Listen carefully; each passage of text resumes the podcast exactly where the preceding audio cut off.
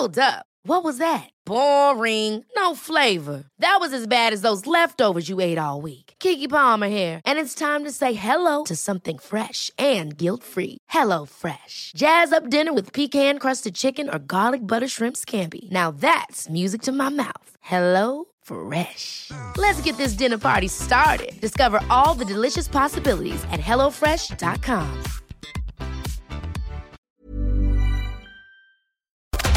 The Opinion Line with P J Coogan on Cork's ninety-six F M. I'm finding it quite funny the, the number of people who are going on about how long this count is taking in the U S and how long it's likely to take, you know, and also, oh, they'll be counting all day. I cannot do it quick. You've obviously never sat through... You've obviously never sat through a long count in Cork South Central that can run to three or four or five days. Stick with it. Stick with it. The results will come in the end. If we do get any news, particularly from Nevada. Nevada's the big one at the moment. Or it's a small one, actually. It's a small number of votes. But if we get anything from Nevada during the morning, we'll certainly go to it, because Nevada could clinch it for Biden. Will clinch it, in fact, for Biden if he wins Nevada. But anyway, lots more to do. one eight five zero, seven one five, nine nine six is the number. The text to WhatsApp oh eight three, three nine six, nine six nine six. Email opinion at ninety-six f m dot i e. Among the things coming up today, the Save Cork City Group are in court again. They're seeking a judicial review of the plan for flooding for the city centre. And as that judicial review gets underway, people are asking them to withdraw it. The business sector are asking them to withdraw it. The Chamber of Commerce, the Cork Business Association, the vintners, you name it. They're asking Save Cork City to withdraw this judicial review and let us just get on with protecting the city, because this is only November. There will be another flood. There absolutely will be another flood sometime this winter.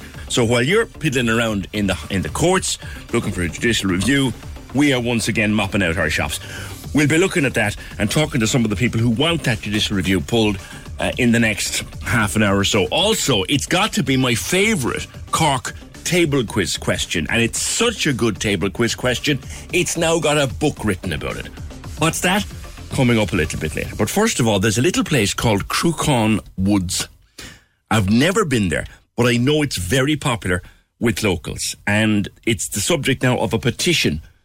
Why, Councillor Audrey Buckley, good morning to you. Good morning. Where is it first? Um, so the Crookaun Woods would have been part of the Crosshaven House estate. Um, so it's a woodland, an ancient woodland corridors that would direct you up to um, two um, holy wells and to Temple Breedy Saint Matthew's Church. Okay.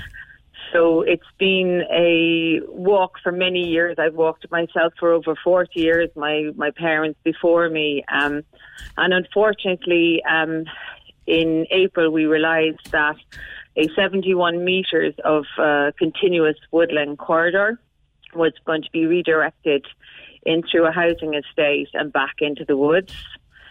Um, it just doesn't make sense. I don't understand how something like this could have happened. Mm. So they're not taking away the walk, they're just re- realigning it through a housing estate. Yeah, so you walk into this beautiful woodland, and then you're going to be re- they're going to be extinguishing the woodland corridor of seventy-one metres. You're going to be walking one hundred twenty metres in through a housing estate and back into this beautiful woodland.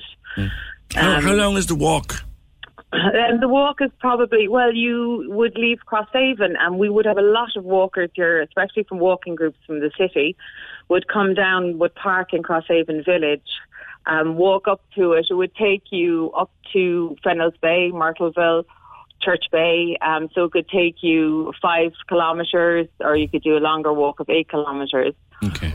Um, so it's a safe passage for children, for dog walkers. Um, the red squirrel, fortunately, has um, returned in the last two years there. Um, so it's very, very frustrating that something like this could have happened. And why the diversion? Well, we've been told by the developers it would be um, anti-social behaviour on the seventy-one metres, which we don't believe. As a tidy towner myself, We've, um, for fifteen years ago, a group of volunteers, we've created a fairy wood um, in there. Um, for kids, we've had Easter egg hunts in there, but now, with it being redirected into a housing estate, you you know, your kids, your your pets will have to be, you know, watched. You've got, you know, twenty cars potentially reversing out of their homes. Mm. So, so in other words, what will happen is, if I'm getting you correctly, is you'll be going along your, your woodland walk, and yes. then for, what, seventy to one hundred metres? one hundred twenty. You come, one hundred twenty yeah. metres. You come out of the woodlands, yes. through a housing estate, and back into the woodlands yes, again. Correct. And there's no need for this. Um, it's a continue... This, we need to protect our walks, and I think communities, like, I've only been a recent councillor for the last year. I can't read plans or maps and that. We were led to believe by the developer for many years that this, this woodland corridor would be staying intact. Right. It was only in April we realised that they were redirecting it. Um, so I don't understand why Cork County Council would allow something like this to happen. Mm. Is it because they want to build more houses? No, it doesn't make any sense, because the woodland corridor that they want to extinguish wouldn't have any really effect on back gardens, because it's up a steep bank. All we're looking for is two metres, to keep two metres of this path. Right, right. So it won't stop anything from being built? No, no, no, absolutely not, no. We're talking about giving people in the, the those ten properties um, a couple of metres of a garden that, to be honest, is up on a bank.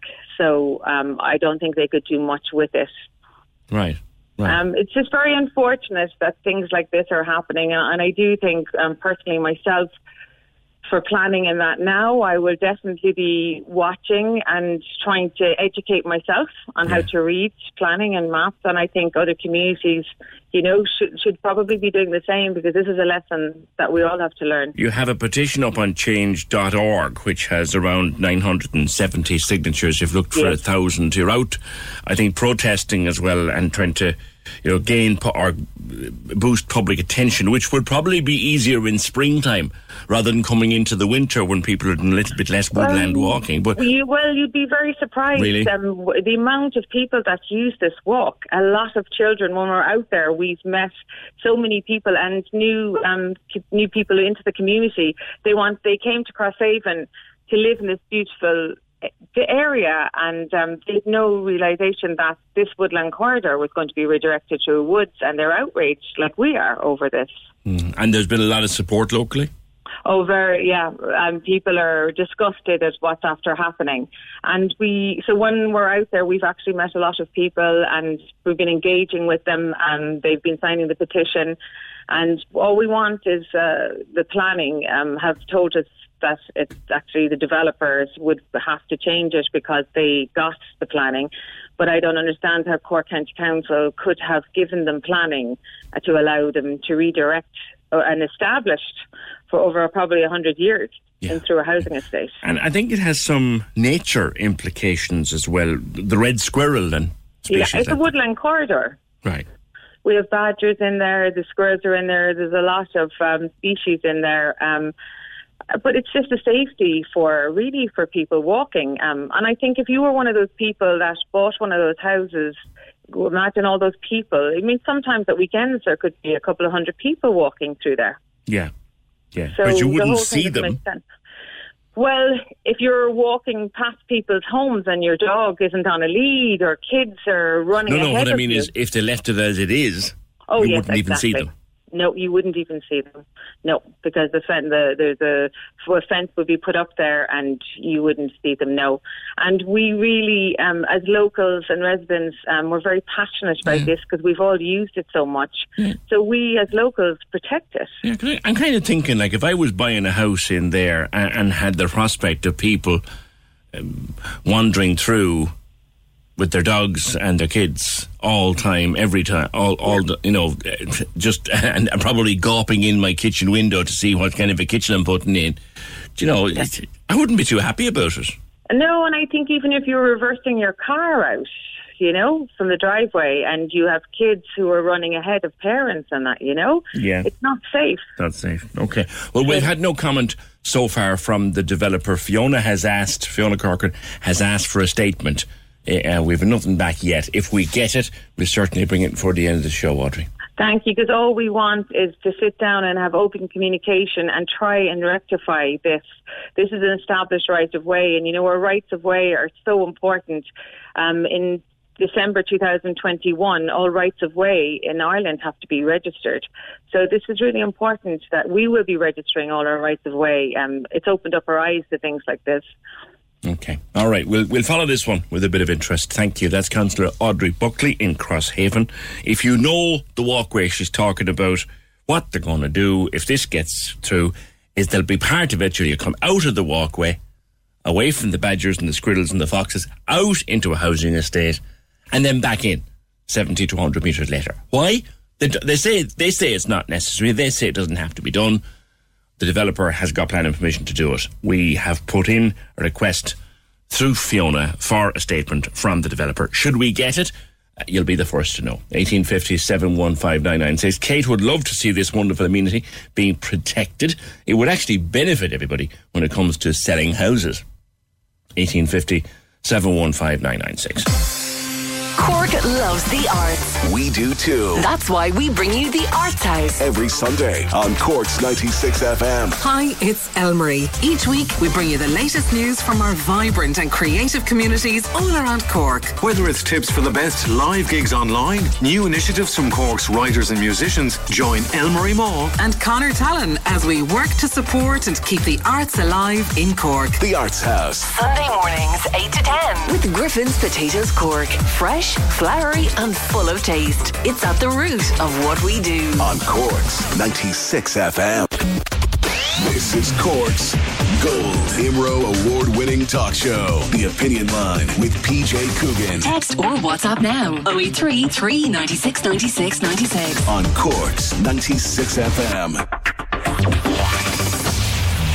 Yeah, if you're interested in that Crookaun Woods petition, you'll find it on cha- change dot org. eighteen fifty, seven one five nine nine six. A subject we have covered many times from many angles on the show over the last number of years is bullying, and cyberbullying in particular. New piece of research, which is in the published in the Examiner today, or written about in the Examiner today.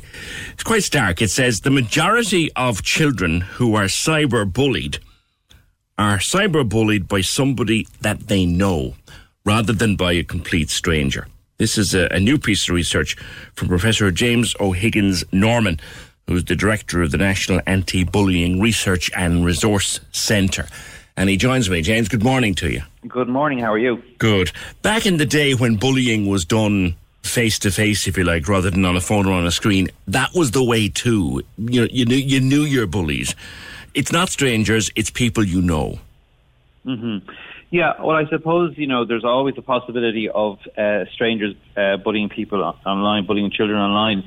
But in the majority of cases, um, what happens online is a spillover from uh, face-to-face um, experiences. So even though we're very concerned about online um, safety, as we should be, and cyberbullying in particular, um, our research would show that the... Um, The, the, the, the typically when somebody is bullied online, it's someone from their school or their football club, someone in their community that they know, and that there's some offline um, dimension to it. In fact, old-fashioned, if you like, traditional offline bullying is still much more prevalent than cyberbullying.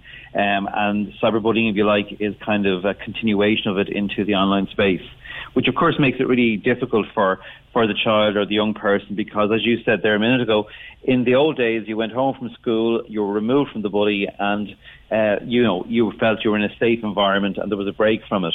Yeah. Whereas today, because we all carry around the smartphones in our pockets, we know the children are carrying them from the age of ten, nine, ten years of age and uh, on, that uh, the, the bully can access you in that way um, twenty-four seven. So it, it really increases the pressure and the stress for the young person, and it's very hard for them to step away from it. And do you find that, James, a combination of the two, that is the physical face-to-face bullying in, in the school or the schoolyard, followed by the nasty stuff on the phone late at night? Is it the same people doing it? Tends to be the same people doing it. I mean, in fact, particularly in some of our research among girls, we found that in school they will tend to just ignore each other or be cold or isolate each other. but would be quite quite nasty when they're online uh, uh, later on in the day. And uh, but the actual face-to-face confrontation never happens uh, face-to-face. It, ha- it happens online. Today is a, a significant day as well. It's the first yeah. International Day Against Violence and Bullying in Schools. Yeah, it's really important um, that last year the United Nations and UNESCO voted to make the first Thursday in November every year from now on International Day Against Bullying and Cyberbullying in Schools. And the reason it's important is that it means that the governments of the world have all now committed themselves to recognising bullying as a problem. It's not just a rite of passage. It's not just boys being boys or girls being bitchy. Bullying is a really serious problem that affects young people's lives, and this has now been recognised at the highest level by the United Nations and uh, by UNESCO, and today is, is being marked all over the world, but most especially here in Ireland, because we've been doing a lot of good work in Ireland to tackle this problem in recent years. The Department of Education has um, issued a number of policy documents and guidance to schools over the last seven years. And um, schools are trying their best to implement those, although it can be difficult at times. And this is a chance for us to redouble our efforts now in terms of implementing those policies at a school level. There was a time when you could nearly see who would be bullied in school. Kids who stood out a little bit from the from the crowd, from the herd, were the ones mm-hmm. who were picked on. Like back in my own day, I was bullied at school for many years. I've talked about it, right. It's not news to my listeners, but it was yeah. because I, I had didn't do sport. There was an aw- awkward child with different hobbies, shall we say, to the, yeah. the, the yeah. others around me. I was picked out and, and, and bullied for that.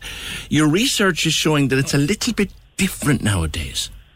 Well, yeah, I mean, the, if we look at the UNESCO research on this, it shows that you were not actually uh, alone in that experience. About a third of children all over the world have experienced some form of bullying and violence in school in the last month.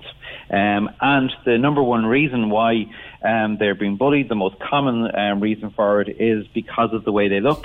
Um, or because of their identity. So everything from the size of your body to the colour of your skin um, tends to be the, the reasons why um, kids are bullied. So st- something that makes them stand out, something about themselves that they can't help probably about themselves, um, it, it draws them to the attention of somebody who wants to bully. And remember, bullying is always about power. So um, for those who maybe don't identify with the mainstream or don't identify with the majority of the behaviours or the tastes or the uh, hobbies that everyone else say in a class group um, identifies with, that puts them on the edge, and the bully then can move in and use that as a way of increasing their own power in the group. Um, so on the other side, we always have to remember that bullies usually are children who have been hurt or traumatised in some way themselves, or at the very least they have learned to communicate with the world in an aggressive way, and um, they also need our support, and that's often not something that we like to talk about. Or it's a slightly controversial line, that yeah. one is, Professor, because, you know, what that almost sounds like to someone like myself who many years ago, or anybody listening who is yeah. a victim of bullies, yeah. oh God, you're making excuses for it. His poor misfortunate life led him to be yeah. a bully. You're making uh, yeah, excuses ab- for bullies there. Absolutely not. Uh, the, uh, every everybody, of course, at some stage in their life has to take responsibility for their actions and for the way they relate to other people. Um, but we all have, uh, we all grow up and exist within a certain set of circumstances that influence the, our ability to make choices. So this is a kind of a bigger question about life in general. I mean, what to what extent had I got pure choices to make in my life, or had you got pure choices to make in your life? Most of us are influenced by who we grow up with, the community yeah. we belong to, and so on. So we just, when bully, bullies are not irredeemable. Bullies are not um, kids who, um, you know, cannot be helped. They're not born; and they're made. Bullies, exactly. That's a great way of putting it. Bullies are made; they're not born, and uh, they can be unmade as well with the right type of help and intervention. Now, that's not to say that the experience of the victims, the targets, um, as we as we prefer to say, uh, is to be in any way reduced. And in, in dealing with bullying, the ver- first um, uh, action, course of action, must always be to protect and support targets. Too often, in my experience, uh, in fact, in schools. uh, targets are not believed. Uh, parents are frustrated when they go to the school to report it, even though there are really strong um, policy requirements in place from the Department of Education and from uh, school boards of management.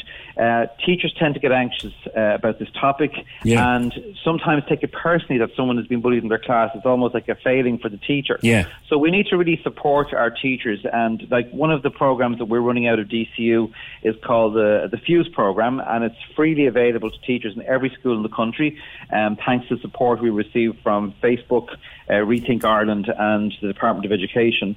And that program works with teachers to build their capacities in working as partners with parents and students to tackle bullying. Yeah, because it is something that's come up many times also when I've spoken to parents whose children are being bullied, that they feel powerless to do anything. They've gone to the schools, they've reported it, and the yeah. report has disappeared into thin air. Nothing's ever actually been done about it. Sometimes, in my experience, teachers take take on a kind of, because of their own anxiety around this space. And remember, you know, it, I have had the experience of working with schools where uh, a child who's bullying other children has been identified, parents have been contacted, and then the parents become extremely defensive. There's no way their little Johnny or Mary could be a bully. And um, it becomes really contentious and yeah. very difficult. So teachers are naturally hesitant about um, dealing with this. But there are other people in the school who can support them. There are the S N As, there's school management. Um, it's a whole school approach has to be taken. And it's really important that teachers don't feel or that and are not left in, on their own to deal with this. But yeah. it, what happens sometimes is a courtroom kind of scenario develops where teachers and school staff set about looking for ev- developing a chain of evidence that you would, would you'd want for a courtroom. You don't need that. If a child says they're being targeted, what needs to happen is for an adult to take charge of that situation, speak to the person who's engaging in the bullying behaviour, and even if, if there's only a suspicion of it, there's no harm in talking to that child and saying, if this is happening, if you're behaving in this way, it's causing distress, it has to stop, you know. Mm. The other thing about schools too, and this is the thing, the argument that, well, look, once they walk in the door at quarter to nine and they're gone out the door at quarter past three, I'm not responsible, or the school's not responsible for what Child A does to Child B on Snapchat at ten p.m. Well, that's not true. Um, Isn't that, that is, no? No, absolutely not. And the Department of Education's Action Plan on Bullying twenty thirteen is very clear that where things are happening outside of school that impact on a, on a child or young person's ability to learn and to succeed and to, and to flourish at school, then of course the school has a duty of care there. Now, and that's interesting now. That's very interesting. It doesn't mean that the school um, has to take on the complete role of dealing with it on their own. It just means that in partnership with parents and other support people, such as the local um, guards or whoever it might be, uh, that they work with them to address the issue. Um, it's unfair to expect schools to have all of the resources to be able to deal with every problem that occurs in society, but the school does have a role. It, it, it would be a very strange type of school that would callously say, oh, sorry, it's after three thirty in the afternoon, uh, that's nothing to do with us. You know, if we're... If we are actually- it, it, it might be a callous kind of a school, Professor, in, in, in your mind, and it would be in many people's minds, but I can tell you straight out of parents that have spoken to me, and when they went to the school or tried to get satisfaction off the school, they were told, listen, I can't control what's, what they're doing to each other outside of here.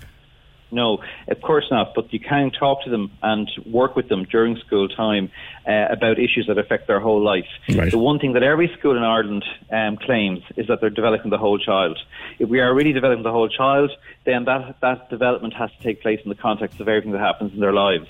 And everything that happens in their lives impacts on their ability to learn and to flourish and to be well and and to be able to negotiate life in a meaningful way.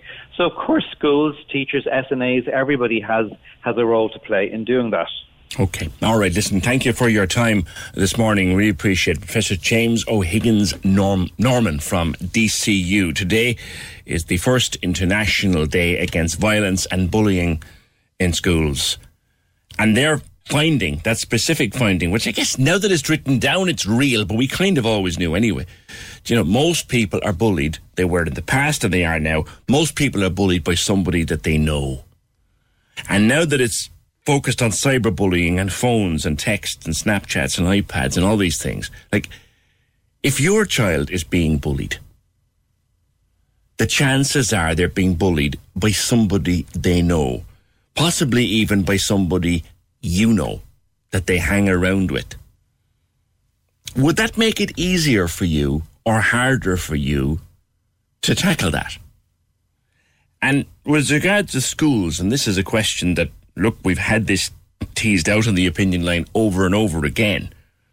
If you went to the school, to your son or daughter's school tomorrow, and said, listen, Tommy or Mary is being bullied at night on her phone. They're sending her horrible messages. They're saying horrible things about her on Snapchat.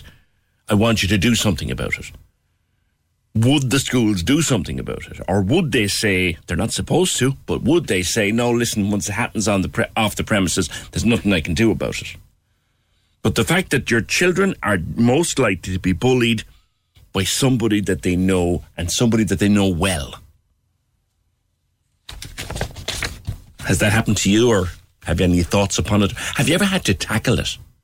Have you ever successfully tackled bullying in your son or daughter's school? I'd love to hear your story. eighteen fifty, seven one five, nine nine six.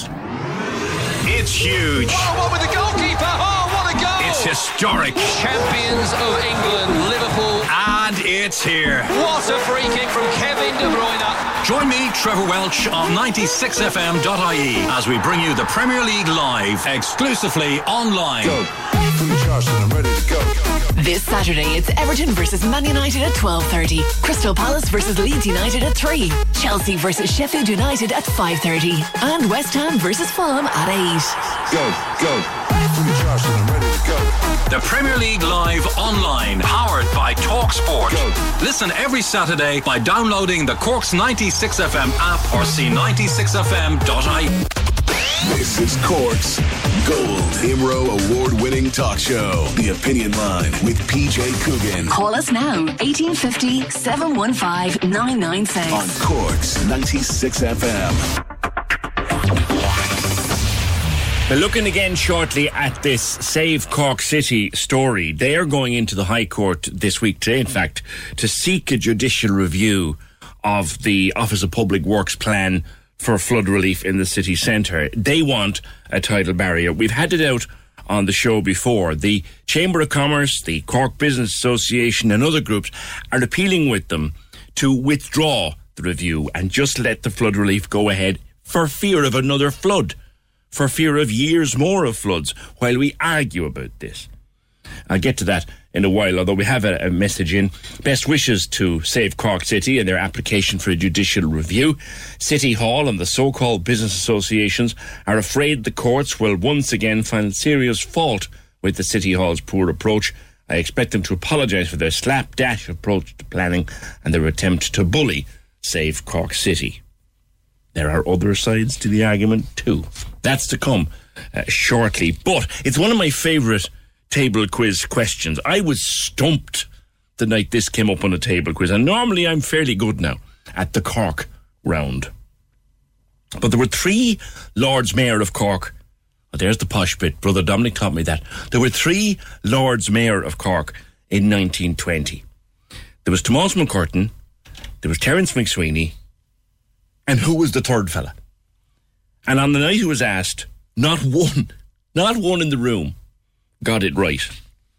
But now they'll get it right after Aodh Quinlivan has only not only um, thought about him and researched him, but he's gone and written a book about Donal Óg O'Callaghan. E, good morning to you. Good morning, P J. Thank you for having me. Good to talk to you, sir. Another one of your explorations into something we should know about but don't. Who was Donal Óg O'Callaghan? Well, as you say, he was the third Republican Lord Mayor uh, of Cork in nineteen twenty. Uh, for the next table quiz, I should point out he was actually the fourth Lord Mayor of that year, because William F. O'Connor started the year actually as Lord Mayor, and then you had Mac Curtain, MacSwiney and O'Callaghan. Um, four in the year? So, there were four in the year, yes. So, imagine, the, imagine the kerfuffle that had caused inside in the chamber now. exactly, exactly. Um, as for Donal Óg himself, he was somebody who was born in Peacock Lane in June eighteen ninety-one. He went to school at Eason's Hill and then the North Monastery. Um, and after leaving school, I suppose, like a lot of his contemporaries, he became heavily involved in a variety of Republican organisations like the Ancient Order of Hibernians, the Volunteers, the Irish Republican Brotherhood, and eventually Sinn Féin, which of course led him into the political world. He was he was co-opted, or was it an uncontested by-election? Which, which was it? He- It was an uncontested by-election. It actually came from the first Lord Mayor of the year, William F. O'Connor, in the January nineteen twenty municipal elections. He won seats in three separate electoral wards. And of course, he could only claim one seat, so it triggered two by-elections. So that's how O'Callaghan came in in March nineteen twenty through an uncontested by-election. And just one week after his first corporation meeting, Tomás Mac Curtain was murdered. So it was a dramatic start to his life as a councillor. It certainly was. And and how did he become Lord Mayor then? Well, after Terence MacSwiney um, was arrested in City Hall on the twelfth of August and was sent uh, to Brixton, uh, the councillors elected Donal Óg O'Callaghan as the Deputy Lord Mayor, so he was deputising for MacSwiney uh, during his hunger strike. So then on the fourth of November uh, nineteen twenty, one hundred years ago yesterday, uh, he was formally elected as MacSwiney's successor. He was the only candidate. Uh, this was perceived as probably being the most dangerous job in all of Ireland. He effectively, like uh, Mac Curtain and MacSwiney to some extent, was living like a fugitive on the run. He received multiple death threats. Uh, he didn't spend a night in the same house. Um, so it was a, a dramatic period of time. And only five weeks after he took office, there was the burning of Cork. He was an unlucky leader. he, he was. I mean, obviously the times were, were dramatic. Uh, as you say, he was Lord Mayor at the time of the burning of Cork, and within weeks of that atrocity, having again received multiple death threats, he departed Cork as a stowaway on board a steamship called the West Cannon, uh, and that was quite a dramatic story as well. He was discovered by the master of the ship on the journey and put to work as a crew member or as a seaman, uh, and that actually saved him, in fact, because when he got to America, uh, he was able to contest the deportation order by saying he was a legitimate crew member on board the ship. Right. Came back then to Ireland in nineteen twenty-one. He did, and he came back as uh, a member of the Second Dáil. So even though he was in America in this period of time, sorry, in the first six months of nineteen twenty-one, he won an unopposed seat in May's general election. And after he came back as a T D, he took a very strong anti-treaty stance, delivering a landmark speech in particular on the third of January nineteen twenty-two, in which he criticised the rancour of the treaty debates. So what became of him in later life then? Well, I think one of the fascinating elements of the story is how um, he kind of withdrew very quickly from political life. In June of nineteen twenty-two, he suffered a humiliating defeat in that year's general election. Despite being the Lord Mayor and an incumbent T D, he finished last out of seven candidates. Um, and then, of course, we had the Civil War, uh, which was moving southwards. And I think he had no stomach for the Civil War. He was devastated at the loss of his Dáil seat, broken-hearted by the death of two of his closest friends, Cathal Brua and Harry Boland. Uh, so he departed on a sabbatical for a few months to Europe. Eamon de Valera brought that sabbatical to an end uh, and brought him home as a member of his alternative Republican cabinet. But to some extent, that was a fantasy, kind of make-believe cabinet. Mm. He was later sent by de Valera uh, to the U S as special Republican envoy. But by the start of nineteen twenty-four, I think he had had enough. He submitted a resignation letter uh, to Cork Corporation and then very quietly withdrew from, from public life. He very much shunned the limelight. He didn't write an autobiography. He didn't keep diaries. Yeah. He was unwilling to provide a written statement to the Bureau of Military History. Is that, so, is that possibly why we've forgotten him, eh? I think that's a large part of it. He really wasn't somebody uh, who wanted the limelight. So my book isn't a biography of Donal Óg O'Callaghan. It's literally telling the story of his brief, high-profile political career from nineteen twenty to nineteen twenty-four, because there wouldn't have been very much to say post-nineteen twenty-four. Yeah. So that contributed to him. Like he went to work as an accountant, for goodness sake. Like he yes. could, he could it'd be hard to jazz that up, I think. Exactly. Um, and of course, he was also forgotten, I think, in the context of MacCurtain and MacSwiney, yes. the drama of their stories, the two martyred Lord Mayors. Uh, obviously, you know, they kind of uh, very much overshadowed O'Callaghan. Yeah. Okay. Listen, interesting to, to find out about him. And as always, as always, you, you enlighten us about parts of our history that we have forgotten, wrongly forgotten. Aodh Quinlivan, thanks very much. And uh, best of luck with the book, which is published uh, this week. It's called The Forgotten Lord Mayor, Donal Óg O'Callaghan, nineteen twenty to nineteen twenty-four. Thanks, A. Good morning to you. eighteen fifty, seven one five, nine nine six. Yes, there were four in that year, but the three Republicans was the one that the... Uh, quiz question. But you know what? When you look at the shenanigans going on in the States at the moment, right? And all the various elections and all the various counts and all the various ways of counting and postal votes and all of that, like, there was, he was un, un, unopposed after the Lord Mayor. Now, figure this one out, right? Think about the local elections, which we only had last year. So the Lord Mayor was William F. O'Connor in early nineteen twenty. He won three seats in the local elections. Three seats. Now, can you imagine, right? Can you imagine Joe Cavanaugh having won th- three seats? That's the current Lord Mayor. If you can imagine Joe Cavanaugh having won three seats in the local elections, the row there'd be. He died in Dublin on the twelfth of September nineteen sixty-two, and he's buried in Dean's Grange Cemetery. The story of Donal Óg O'Callaghan. eighteen fifty, seven one five, nine nine six. There is a bit of a response to the story we did earlier on about the fact that nowadays new, re- new research is saying that most of the children uh, cyberbullied are targeted by someone they know. Does it help us to do anything about it? I guess only time will tell. eighteen fifty, seven one five, nine nine six. Right, the last time we talked about the Save Cork City appeal, the judicial review against the Office of Public Works plans to deal with flooding in the city centre, it was in the context of those awful floods that we had downtown last month. Dreadful floods and people mopping and swapping and slopping water out of their premises yet again. And the minister responsible for the O P W and therefore responsible for the flood plan uh, came to Cork. That's Minister Patrick O'Donovan. And uh, he stood down near the Vodafone shop there, down by the G P O, and he issued an appeal to Save Cork City. The Office of Public Works, Cork City Council have taken on board an awful lot of the views that were expressed. And we believe that the scheme is a far better scheme now, because of the way in which we have engaged with individuals and others. And I'm appealing to people to think again, to pull back and to consider withdrawing the judicial review that's preventing the scheme from going ahead. Because I will be here, maybe not in two weeks or five weeks or whatever, but I will be here again with the same story, facing the same traders, talking about another flood. And then I spoke to... Um to jo- Johnny from the uh, Save Cork City Group, uh, an architect, uh, about exactly what the minister had been saying. In two thousand fourteen, the tidal barrier was proposed, and that would be complete now.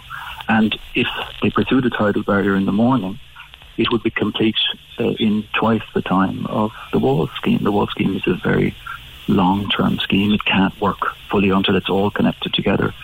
And you're talking about fifteen kilometres of structures in around the centre of the city. Um, there are huge concerns about the effect of the groundwater in the city. Even the idea was abandoned totally, very quickly in Venice because of that particular problem. Because you can't tamper with the groundwater of a city, of historic buildings that, that, that, that sit on timber piles. And the conditions that we have are very complex. And when you, when you attempt to de-water a city like Cork, all of that water has to be funneled out to sea, and uh, it, it rises the, the levels of water in the city. I mean, the, the thing is so complex. The fact that a small wall scheme is still being pursued when it's probably heading to over two hundred million at, at present is, it, you know, it's of great concern to us. That's Johnny Hegarty. He's an architect, he's an activist with uh, Save Cork City. Now, the Chamber of Commerce, the Business Association and other groups have gotten together as the judicial review hearing or as the application for judicial review hearing is about to open in the High Court, C B A and the Chamber and others have gotten together to ask Save Cork City one more time uh, to pull back. Owen O'Sullivan's president of the C B A. Owen, good morning to you. Good morning, P J. How are you? Good. They're, they're very passionate. They make a case for a tidal barrier. They say that in the long term, a tidal barrier is the only real solution. There's an, an amount of sense in what they say. P J, the, the O P W is, has never ruled out the tidal barrier, and I suppose that is part of the longer-term um, scheme, and it should be, uh, I suppose, that should be acknowledged. Um, but the uh, the Morrison's Island project, which is uh, the crucial piece in what we're we're asking for F C C to withdraw their objection, is to safeguard uh, the businesses in Cork City Centre. Now, on Monday, uh, the nineteenth of October, so many of our members and businesses in Cork City, they went to sleep that night not knowing what they would turn up to in their businesses that morning. Uh, so many traders and so many members of, of the C B A were in uh, the city that Tuesday morning sweeping uh, human excrement out of their premises, contaminated water, stock damage. Um, I had so many people in tears. They said, oh, enough is enough. Yeah. Um, we need a solution. Um, uh, like, P J, we are a business association. We represent our members. We're not experts in flood defence schemes. We have been calling on City Council. We've been calling on government for the last, since two thousand nine, since the major floods in two thousand nine, to safeguard our premises, our people, our property, our city. Uh, and they have come with the solution, and um, that has has uh, influenced all the stakeholders in the city, has influenced the design, um, and it's what the city needs and what the general population and, and the businesses want is the Morrison's Island project to go ahead, because yeah. that flooding, P J, um, on the twentieth of October would have been avoided if that Uh, scheme was put in place. Yeah. And they say, Save Cork City say, that the plan for Morrison's Island, and I'm quoting from the Echo here, damages Cork's potential and degrades the identity in an avoidable way. Well, that's their opinion, and I, I, I totally disagree with it, because Morrison's Island is one of the most dilapidated parts of the city. Like, if you go down there, it, it, it's not exactly the, the prettiest place, and it's not exactly a tourist attraction. I think The the planned public realm um, piece for Morrison's Island will brighten up the whole city centre. It will protect our businesses. It, it'll be it'll be an absolute life changing uh, project for Cork City. Um, look, I think the the key walls are being restored. Mm. Uh, there'll be there will be many uh, areas for for. Uh, areas for people to walk. It'll it'll it'll brighten up that area completely. Um, I, I just want to highlight one thing, P J, and like people are very much, uh, I suppose, it's the business community that are are probably being affected. It's it's people who love Cork, uh, have an interest in this, mm. um, and F C C have have the argument that they're saving Cork City, but I suppose anyone who has skin in the game in this uh, is affected. And I, when I say skin in the game, When I got a phone, I, I got many phone calls from our members that have um, have property in the city, and they're encouraging billion dollar companies to come to Cork City to create jobs, thousands of jobs, uh, and their their negotiations were, were, were at risk because the, the businesses were looking at Cork on the news and seeing uh, water flowing down the South Mall and Oliver Plunkett Street, and they're saying, yeah. "Is this going to be an issue for us?" Yeah. Now, if you if anybody listening today has family that are abroad, that are in London, that are in Australia, they had to go, and or even in Dublin for that matter, and had to leave Cork to find a better career, this is an issue. The reason these companies aren't coming to Cork is because they don't see it as a secure environment for their business mm. because of this flooding issues, and it's a major, major problem, P J. Yeah, you, you, you mentioned excrement in the flood. That's not coming from the river, though. It is, P J, it's coming up to it's coming up to uh, up through the drains. It's coming from every angle, P J. So that, that is a major issue. It, yeah. it, it is human excrement, and that water is contaminated and has to be, every yeah. premises has to be disinfected. Yeah, and the fear is the fear is that as long as these judicial reviews are continuing, it'll happen again and again and again. Oh, and for no reason other than time, I'm going to park it there because I have to come up to the news and stuff like that. But that's jo- thank you for that. That's Óg O'Callaghan, president of the Cork Business Association, one of the groups calling on Save Cork City to back off, as it were, and withdraw their application for judicial review. The Opinion Line with P J Coogan on Cork's ninety-six F M. Hey, and Larry Donnelly there in the news talking about Nevada. Nevada, lads, is so tight. At the moment, Biden's on two hundred sixty-four seats in the Electoral College, and Nevada has six votes. Uh, so two hundred sixty-four votes. Nevada has six. That would give Biden two hundred seventy.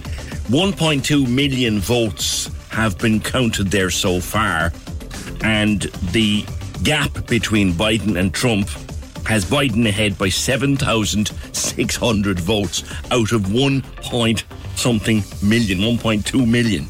Joe Biden's ahead by, by seven thousand six hundred. Now, votes are still coming in there, the postal votes. And I was listening to a journalist in Nevada this morning explaining how the postal votes can come in like today, tomorrow, the day after, anything up to a week after polling day. They can still be counting postal votes in Nevada. So that's not going to be sorted anytime soon. It could well be tomorrow before we get a result, or even later before we get a result out in Nevada. Just struck me as a bit strange, though, with regards to postal votes. Imagine being out in Nemo counting Cork South Central after the next election, and we're trying to fill the fifth seat or the fourth seat in, in Cork South Central, the fourth seat, and then this truck arrives in the gate in Nemo, this big truck arrives in and says, hang on a second, lads, here's the postal votes. This is a strange strange way of doing things they have in parts of the United States. We keep an eye on it, though. one eight five zero, seven one five, nine nine six. Text to WhatsApp oh eight three, three nine six, nine six nine six. Email opinion at ninety-six m dot i e. Let's go back to this story that we're covering, where Save Cork City, and they're not available today because they're going to court.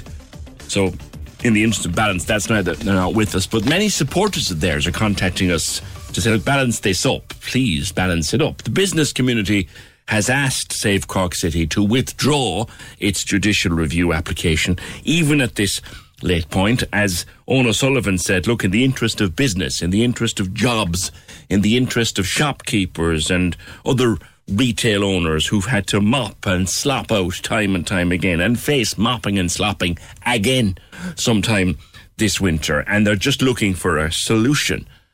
And the solution, according to the Cork Business Association and according to the Chamber of Commerce and according to many other groups, is to do the Morrison's Island project, and that at least would be a start. Save Cork City say Morrison's Island project would ruin the city. It would be bad for the city. The whole O P W programme, they say, is bad for the city, and what they need is a tidal barrier. And they're going into court today to seek the judicial review against the O P W plan. And that is where we stand. Mary, good morning to you. Hello, good morning, P J. What um, do you think of all of this, just as an ordinary citizen? As an ordinary citizen, I suppose I'm kind of more cross, really, with the Chamber of Commerce and Business Association for basically shutting down free speech. And I suppose as a lay person who has no affiliation to either um, camp, if you like, I just think as a community, we, I certainly depend on these people who have the interest and have the drive and have the whatever to actually raise conscientious objection to plans, you know, that that come before. And, you know, if they have better solutions to propose, they should be listened to and not shut down. Like, it, it's it's fine. The, the, the Cork, or this, um, th- that group, the Save Cork City group, they didn't form two weeks ago after the last flood and object then. This has been ongoing forever, mm. and the authorities, the City Hall, uh, if they had engaged with these people at the outset... Mm. Well, I think they did, to be fair. Well, they had several, no, me- had several the, meetings. I heard after the last flood there that the, the Save Cork City were trying to get... Um, to talk to the minister. The minister was giving out about them on uh, at, after the last flooding. Yeah. And um, I heard the Cork City person say they have been trying to get in in with the minister. Really, the the way the authorities, and they do um, right throughout this country, no matter what it is, basically, if they don't get the answer they want, they ignore people, and then, you know... Yeah. And they're trying to... They said, oh, well, you know, we don't have to engage with these people. There'll be another flood and, you know, public opinion yeah. will move against them. And, you know, I just think on, on a broader context, we depend on people to raise conscientious objection, you know, to to question authority. Mm. And, you know, we have, like, the mess, so many of the messes in this country are caused by the fact that we didn't question those in authority. True. You know, be it the church, the school, the state, whatever, like, kind of thing that was going on, we didn't question. And, sorry, like, we have to also be, who put that, like, the Morrison's Island project, basically the problem there is that the bridge by the School of Commerce is like the plug hole in a bat. Yes. It's a safety. It's operating like a safety valve for the river if the... if the river gets too high. Yes, it just comes in over the island. Yeah, yeah. And I just heard the... That, that, um, that bridge should never have been there, to be quite frank about it. No, it's not. And who put it there? The people who now want to drive this, their solution to this... Mm. You know, it's it, that's that's really what the problem was. Like, we know in um, the last flooding, um, Oliver Plunkett Street was dry at half past eight after high tide, but it was when the plug hole... opened by Morrison's Island, and the whole place flooded. Mm. And that's all. That but the Morrison's Island project surely would address that issue, you oh, see. Yes, but that's fine. But like, surely, could they? Like, we ha- we all knew that the high tide was flooding. Business had been warned this time. We have that river is tidal. Could they not put a solution? Take that bridge out of commission in the periods coming up to, and have some kind of a barrier local to that bridge until this issue is resolved. Yeah. Like, um, I heard the business association guy there saying that that the tidal barrier is also in scope for long-term um, flooding solution. Well, it seems that they both want this tidal barrier. Why can't they do something about that bridge, you know, at, be it a temporary thing or even really it wouldn't, you know, sort that particular bridge out. It's a three feet breach in the wall. Yes. You know what I mean? On both sides or whatever, like kind of thing. It's tidal, which you're, you're younger than me. I, I, I'm old enough to remember the row over that bridge. Right. And I'm, and I'm there were people not that much younger.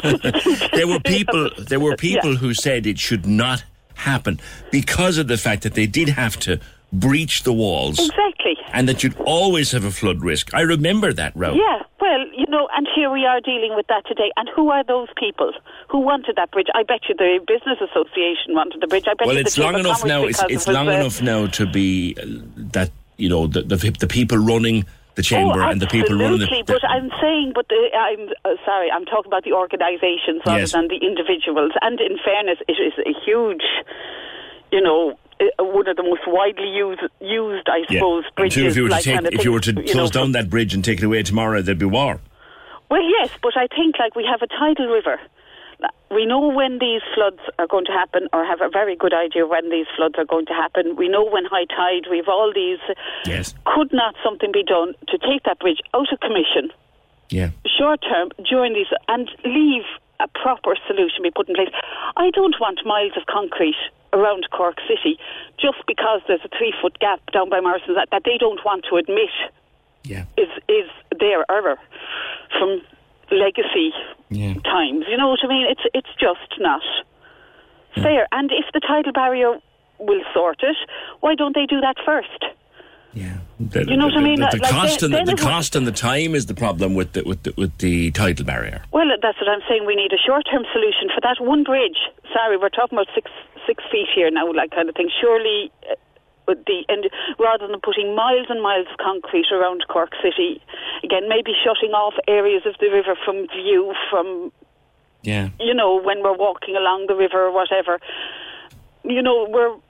It's really important, I think, for cities. Like, rivers in cities really give them life, give them animation, give them, you know, character. It's yeah. absolutely Which like is the word Save Cork City used consistently. Absolutely. Yeah. We do not want, I don't want miles of concrete because there is one bridge that was put in incorrectly fifty years ago or however long it's okay. there. All right. Mary, leave it there. Thanks very much. Good point.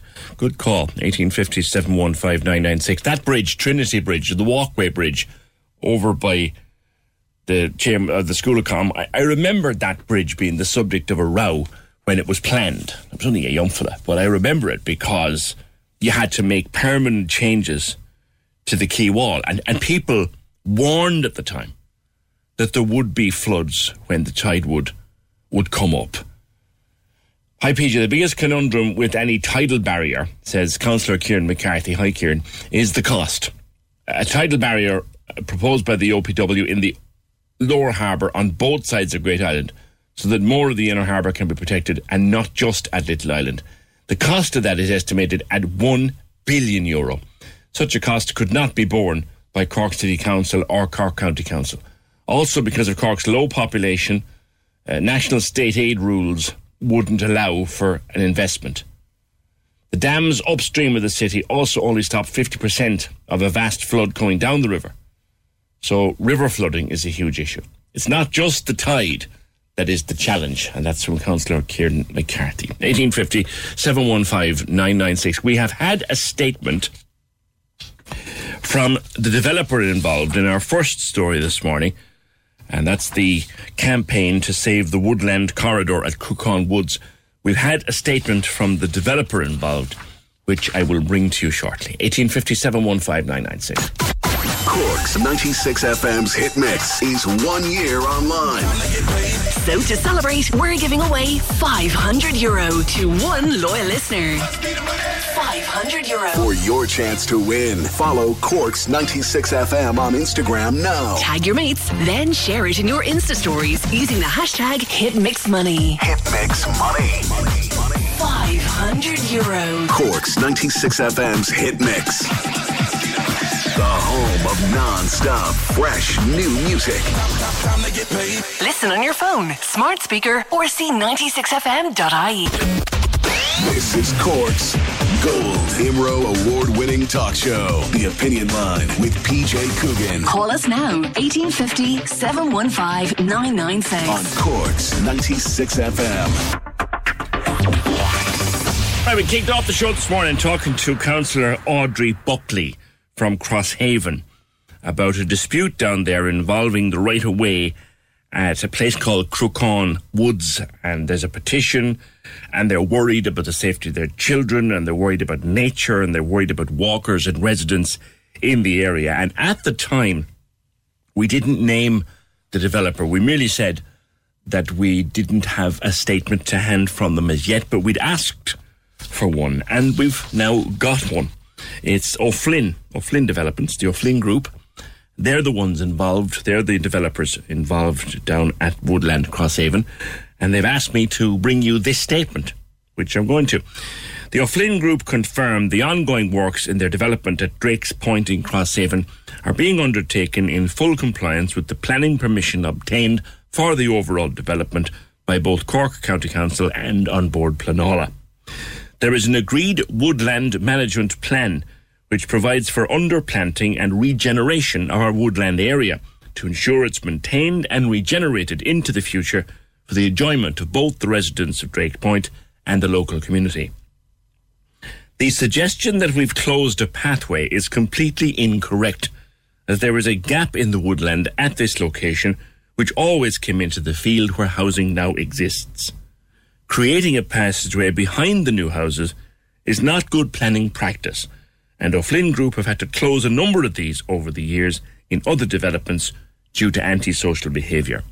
The request by local residents, which would need new planning permission, would impact on adjoining homeowners, and O'Flynn Group do not have control of the land the local resident, that the local residents are now seeking to use for the alternative pathway. That is their response to our first item this morning, and we're happy to give them the opportunity Uh, to have their say. eighteen fifty, seven one five, nine nine six. COVID nineteen, we're two weeks in today, two weeks into level five after being, how many? Two and a half weeks in level three prior to that. And certainly the combination of the two seems to be having a positive effect.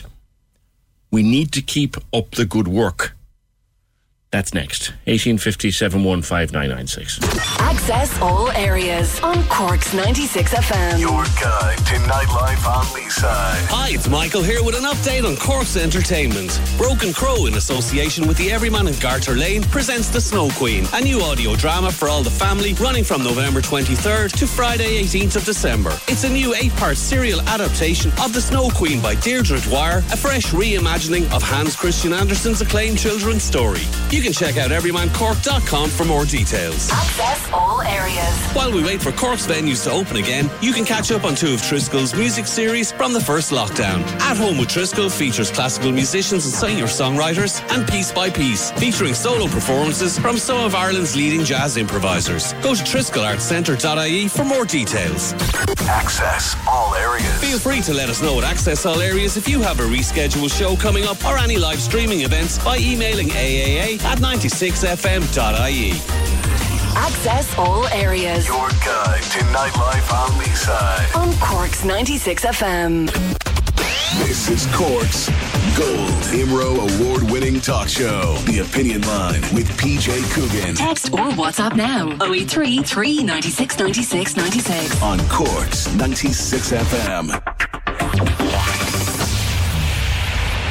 So two weeks ago today, we went into level five restrictions. And before that, for a couple of weeks, we had been in level three. And it would look, both nationally and locally, as if it's having an effect so far. So to the point where already the pressure is coming on government and NPHET from certain sectors to ease off a bit early. No, don't be easing off early at all. first of December will do grand. Because if we ease off too early, we did that the first time. We eased off too fast and too quickly. And we know the mess that got us into. But at the moment, the numbers seem to be going in the right direction. Yesterday in Cork, there was forty-eight cases. I don't have any of my fourteen-day tables to hand for Cork this morning. I'll probably do them again tomorrow. But for now, let's uh, catch up once again with Doctor Niamh Lynch, paediatrician in the Bonds. Niamh, good morning to you. Hi, P J. How are things? Good. Few weeks in, the numbers going in the right direction, slowly but surely. Now is the time to buckle down as hard as we can, isn't it? Definitely. Uh, look, we're doing really well. You know, it's great looking at the numbers. Um, you know, they're they're falling really week on week. Um, people's behaviour has, has changed completely, uh, as it has had to because of level five. But I think part of what we're seeing is that people change their behaviour in anticipation. Yeah. Um, so when people knew that level five was coming, they stopped the house visits and the, the parties and, and things like that, you know. So um, it, it's possible that once we come out of level five, if we could maintain that, that kind of behaviour, we mm. could stay away from trouble in the future again, you know.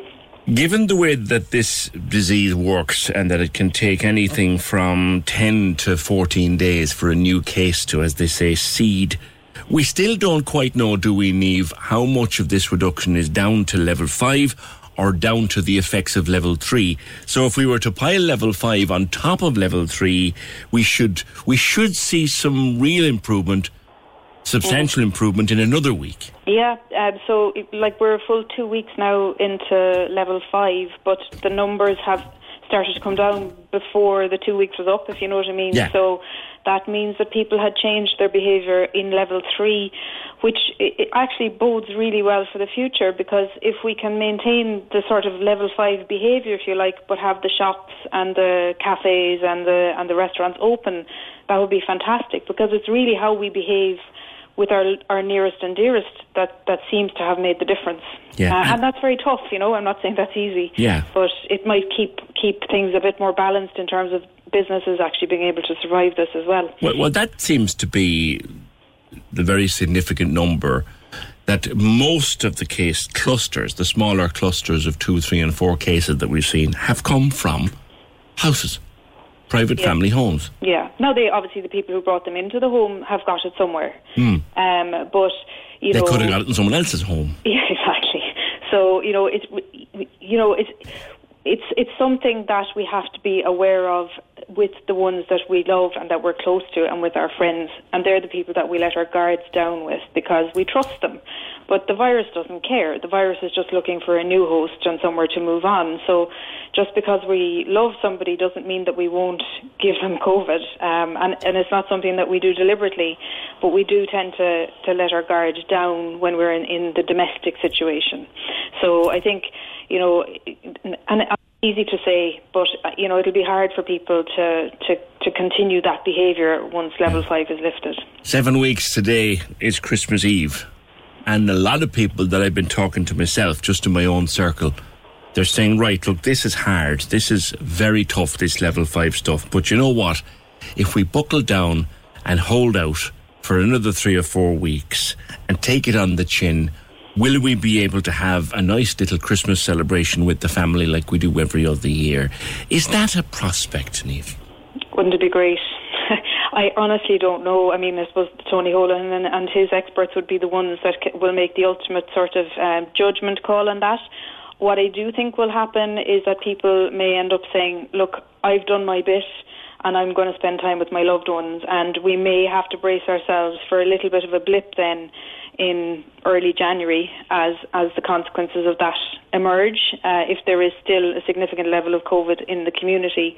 Like the the uh, rate per one hundred thousand in Cork South Central is still four hundred eighty. Yeah. So that's quite high. That's very high. Um, yeah. But, you know, that, that, may, that may come down significantly in the next two weeks. Um, and, and we have four more weeks of lockdown to go. So, you know, it, it kind of all depends really on, on how we do as a, as a society and communities, um, as to whether we, we will have the kind of Christmas that we're used to. Here's a WhatsApp message that's come in, Niamh, and I've seen a couple of these.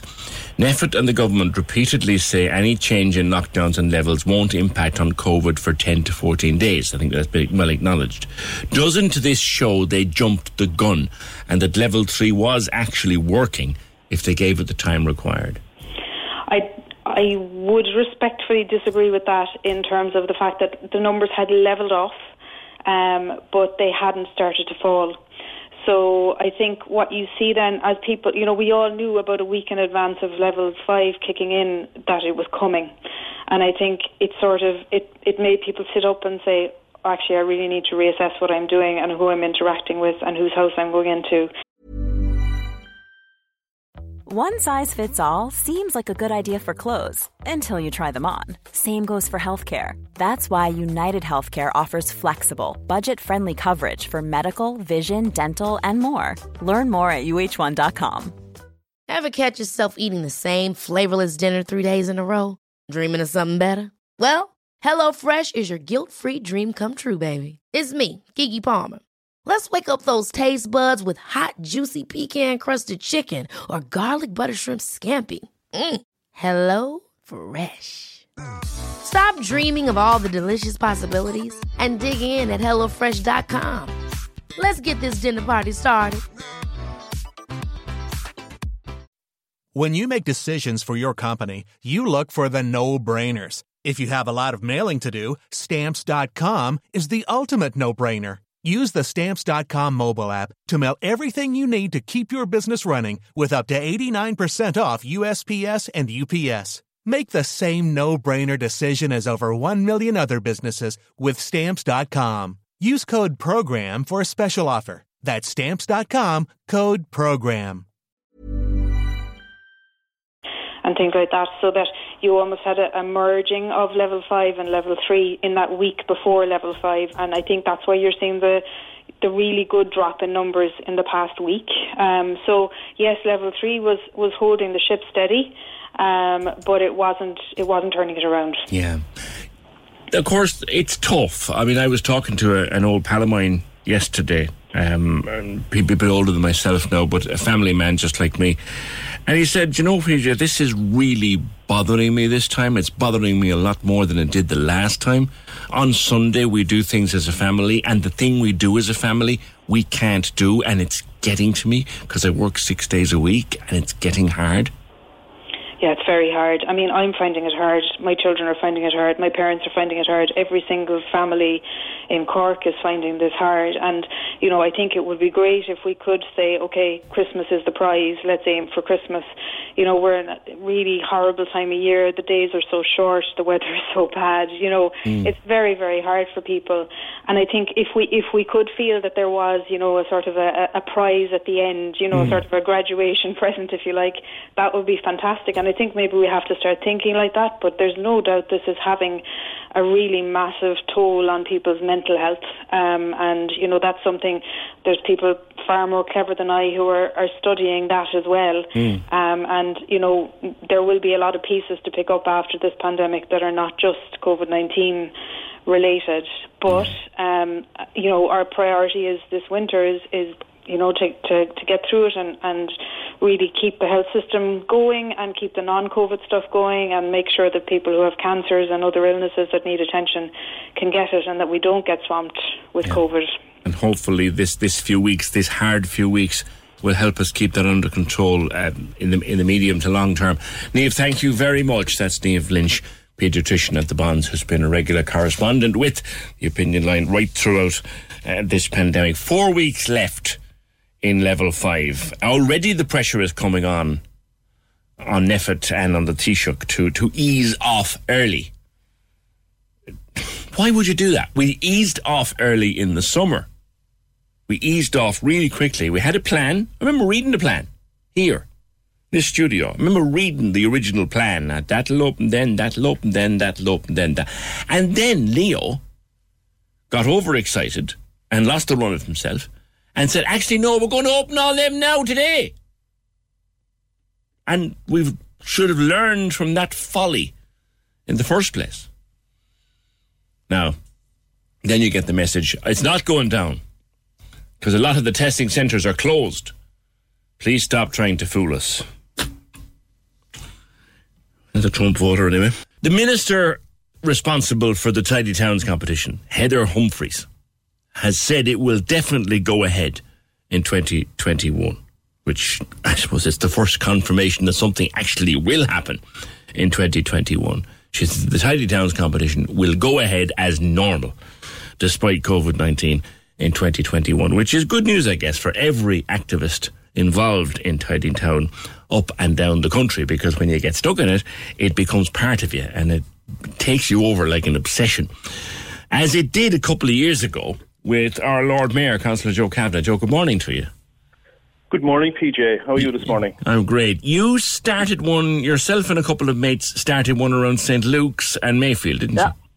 you? Yeah, in May twenty seventeen, P J, um, uh, I, I realised, and, you know, I've been talking to a couple of people, and there was no Tidy Towns group in our area, in the northeast area of the city, and, you know, Um, there was a lot of complaints about littering and dog fouling and all the usual stuff, and I said, look, what we're going to do is we're going to plant some flowers, we're going to ticky the place up. I'm going down next Saturday morning to St Luke's. I rang a buddy of mine, um, and uh, we went down to St Luke's and we planted, we got some uh, wooden boxes from uh, Churchfield Trust, and I went away, and for the first two years I paid for the stuff myself, like obviously um, moss peat and flowers and all that kind of stuff. And we planted some flowers down in St Luke's, and it kind of escalated from there. Now we have a membership there, Mayfield St Luke's Tidy Towns Group, of over thirty people. Now we get about maybe ten or fifteen going out mm. uh, every second Saturday. Can so you still go out at the moment? Or? No, no, no. No, no, P J. Uh, health and safety, uh, and I'm very uh, mindful of the health and safety of our volunteers, number one, and number two, of the people that we might uh, interact, and of course their families. I would have thought, um, though, Joe, as, a, as an open-air activity, it's yeah. the perfect opportunity to socially distance. I mean, you don't need a crowd around you digging up flowers. Um, well, you'd be surprised, because we have... We, we, we operate on a few different flower beds around the around the area, and you could have two people working on the flower bed, and then somebody comes along talking to you. Yes, uh, yes. And you know, before you, you know it, you're three or four. Yeah, yeah, yeah. You're interacting with people then, and you're creating you're creating a potential for interaction with people. And I suppose it's only a few weeks, P J, and we're trying to the, the key factor here. And you mentioned to yourself uh, earlier uh, when I was listening to you uh, about cutting our social contacts as much as we can just for the next three or four weeks, and yeah. It will make a huge difference, you know. Um, but the Tidy Towns as a concept is fantastic because we set it up in a WhatsApp group, P J, and most of the members, the volunteers that we have in the Mayfield St Luke's Tidy Towns group, uh, none of them would have really known each other prior to that. Now they're great friends. Yeah. And you hear them tic-tacking with each other. So it's more of a social thing, as well as doing something good for the local community, uh, beautifying the, the local community as best you can and doing the best you can for your local area. It, um, it makes you feel that you're contributing on a really positive basis. And the amount of people and the goodwill towards every Tidy Towns group, and not just the Mayfield St Luke's Tidy Towns group. There's fantastic Tidy Towns group up in Bishopstown. There's one in Toker. Uh, obviously, you have... About how many do we have? We've, I know we've one in Douglas, right? Live as well. Uh, yeah, but how many yeah, do we have? A very good one in Douglas as well. How many uh, groups? Bishop we... Ballincollig, P J. Mm-hmm. It's a very good tidy. They'll be national champions. I mean, yeah. the guys are full-time professionals. Yeah. yeah. And also Glanmire, um, Sallybrook area as well, are magnificent um, Tidy Towns group down there as well. So right across the city, um, and Shandon, there's another group there to go out. And you know what? It's starting to get a little bit of traction across the city. And uh, just just to just to mention as well, P J, as part of my mayoralty, um, we're starting up, I'm driving a campaign which will be starting, it's, it's actually just kick-starting at the moment, um, for the coming months. Uh, it's, it's a Cork Against Litter campaign. Okay. And uh, obviously part, Tidy Towns is going to be part of that.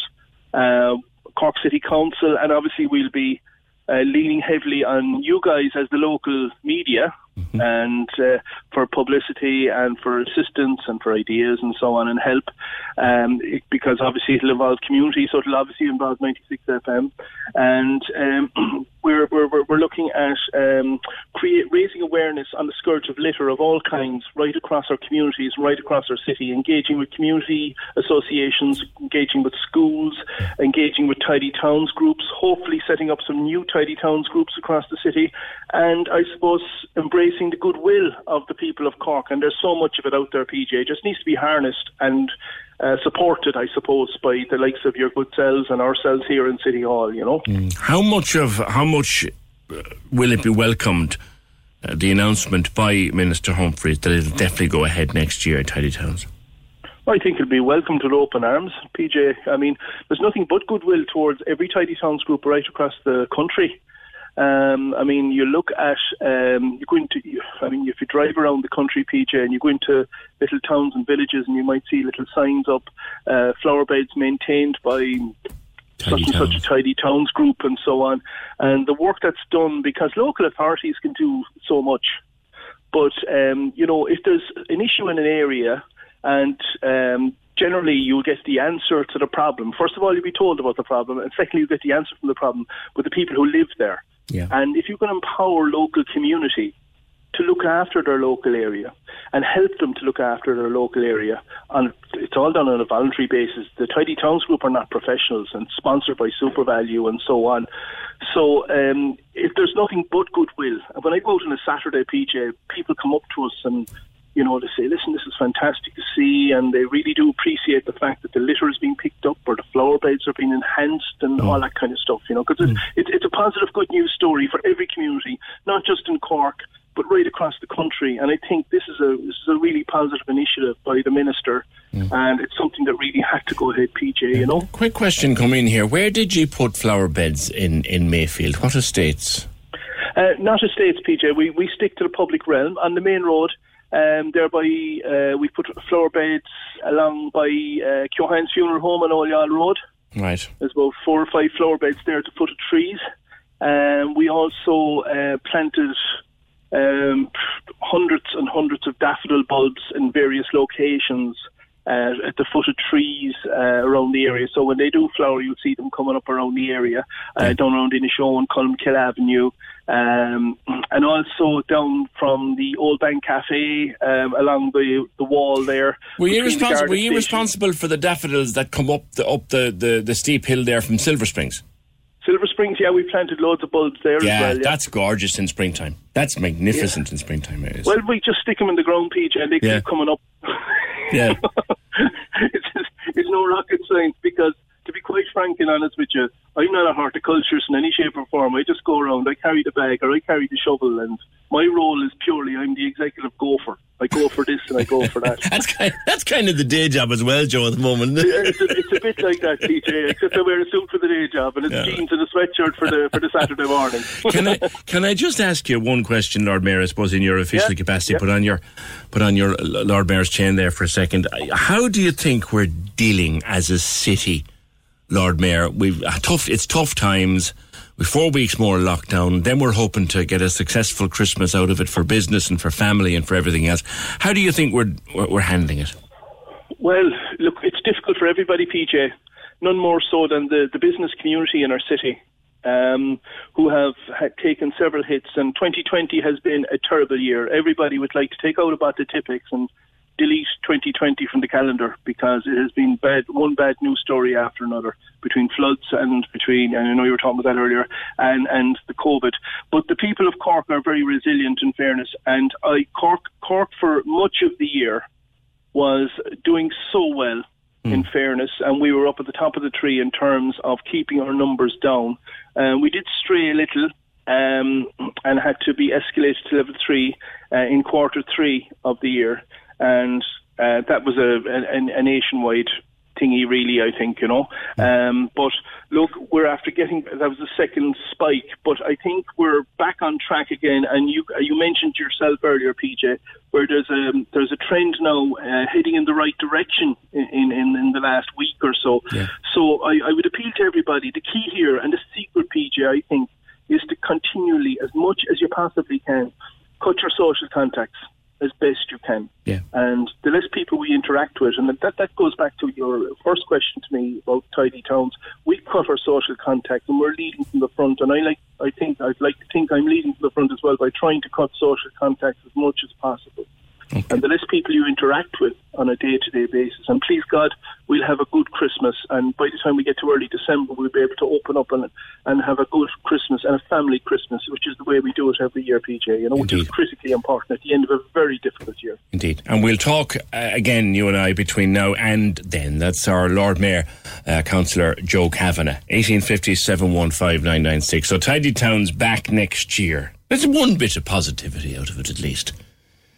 Uh, oh, on the floods, Tom Barry said they're investing millions in Docklands at the moment. The City Wall project, the O P W solution, will do nothing to save them from floods. The only proposal I can see that works is for in for all areas is the Save Cork City project. You also have to think of places like Glenmire and Carrigaline. On Donal Óg O'Callaghan, I spoke earlier on this morning with uh, Aodh Quinlivan, who has written a book about the forgotten Lord Mayor, as he describes him, Donal Óg O'Callaghan, nineteen twenty to twenty-four.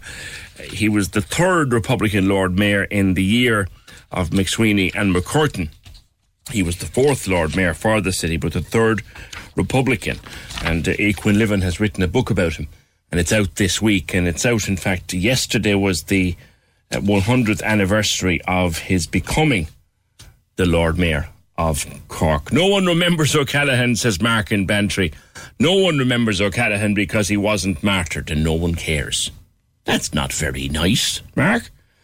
Uh, Donal Óg O'Callaghan, says Brian, Donal Óg O'Callaghan was born in Factory Lane, which is where Peacock Lane by the Neptune Stadium ends up in Church Lane. There you go. The other two were from Mallow and the Marsh. So he was the youngest of the three Republican mayors and the only Norrie.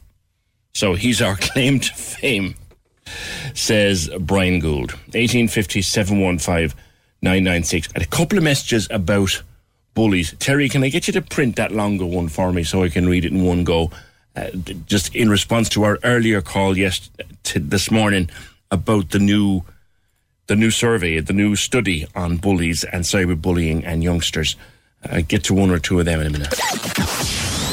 The Cork's ninety-six F M Music Panel gives you the power to pick our playlist. Click ninety-six f m dot i e now. ninety-six f m dot i e now. Take the ten-minute survey and you could win a one hundred euro shopping voucher. The power to pick what we play. Pick what we play. I've got the power. Join the Cork's ninety-six F M Music Panel. Find the link on Instagram, Facebook and Twitter. Find the link on Instagram, Facebook and Twitter. I've got the power. or c ninety-six f m dot i e.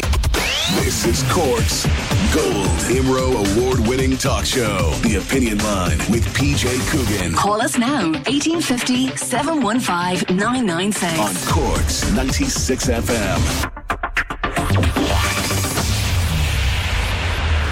So we spoke earlier on this morning with Professor James O'Higgins Norman, who's the director of the National Anti-Bullying Research and Resource Centre, and he, we were discussing new findings that they've had that say the majority of children who are cyberbullied are targeted by somebody that they know from school and not by a stranger. And I guess it's something we've kind of always known, but now they've got research and data to back it up. And we're discussing that with uh, Professor O'Higgins Norman for a few minutes in the first hour. And I asked people about their experience with bullying, either in the past or of late. I can't come on air, but yes, I was bullied at school fifty years ago. I stayed out of school many times to avoid it. I never told my parents. I wish I had. It stays with me to this day. It affected my whole life. I failed my exams in secondary school over it. That's sad to hear. And then I got this one. Morning, P J. Please keep this anonymous. My son was very badly bullied last year in secondary school. Very little of it happened in school. Most of it was on Snapchat. My son's persecutor was actually a friend of his. I'm very careful with the amount of access he has to his phone, but as soon as he was on, the bully could see he was on and jumped in to continue the torment. To be fair, the school have been extremely supportive, but as most of it occurred out of school hours, they were very restricted in what they could actually do.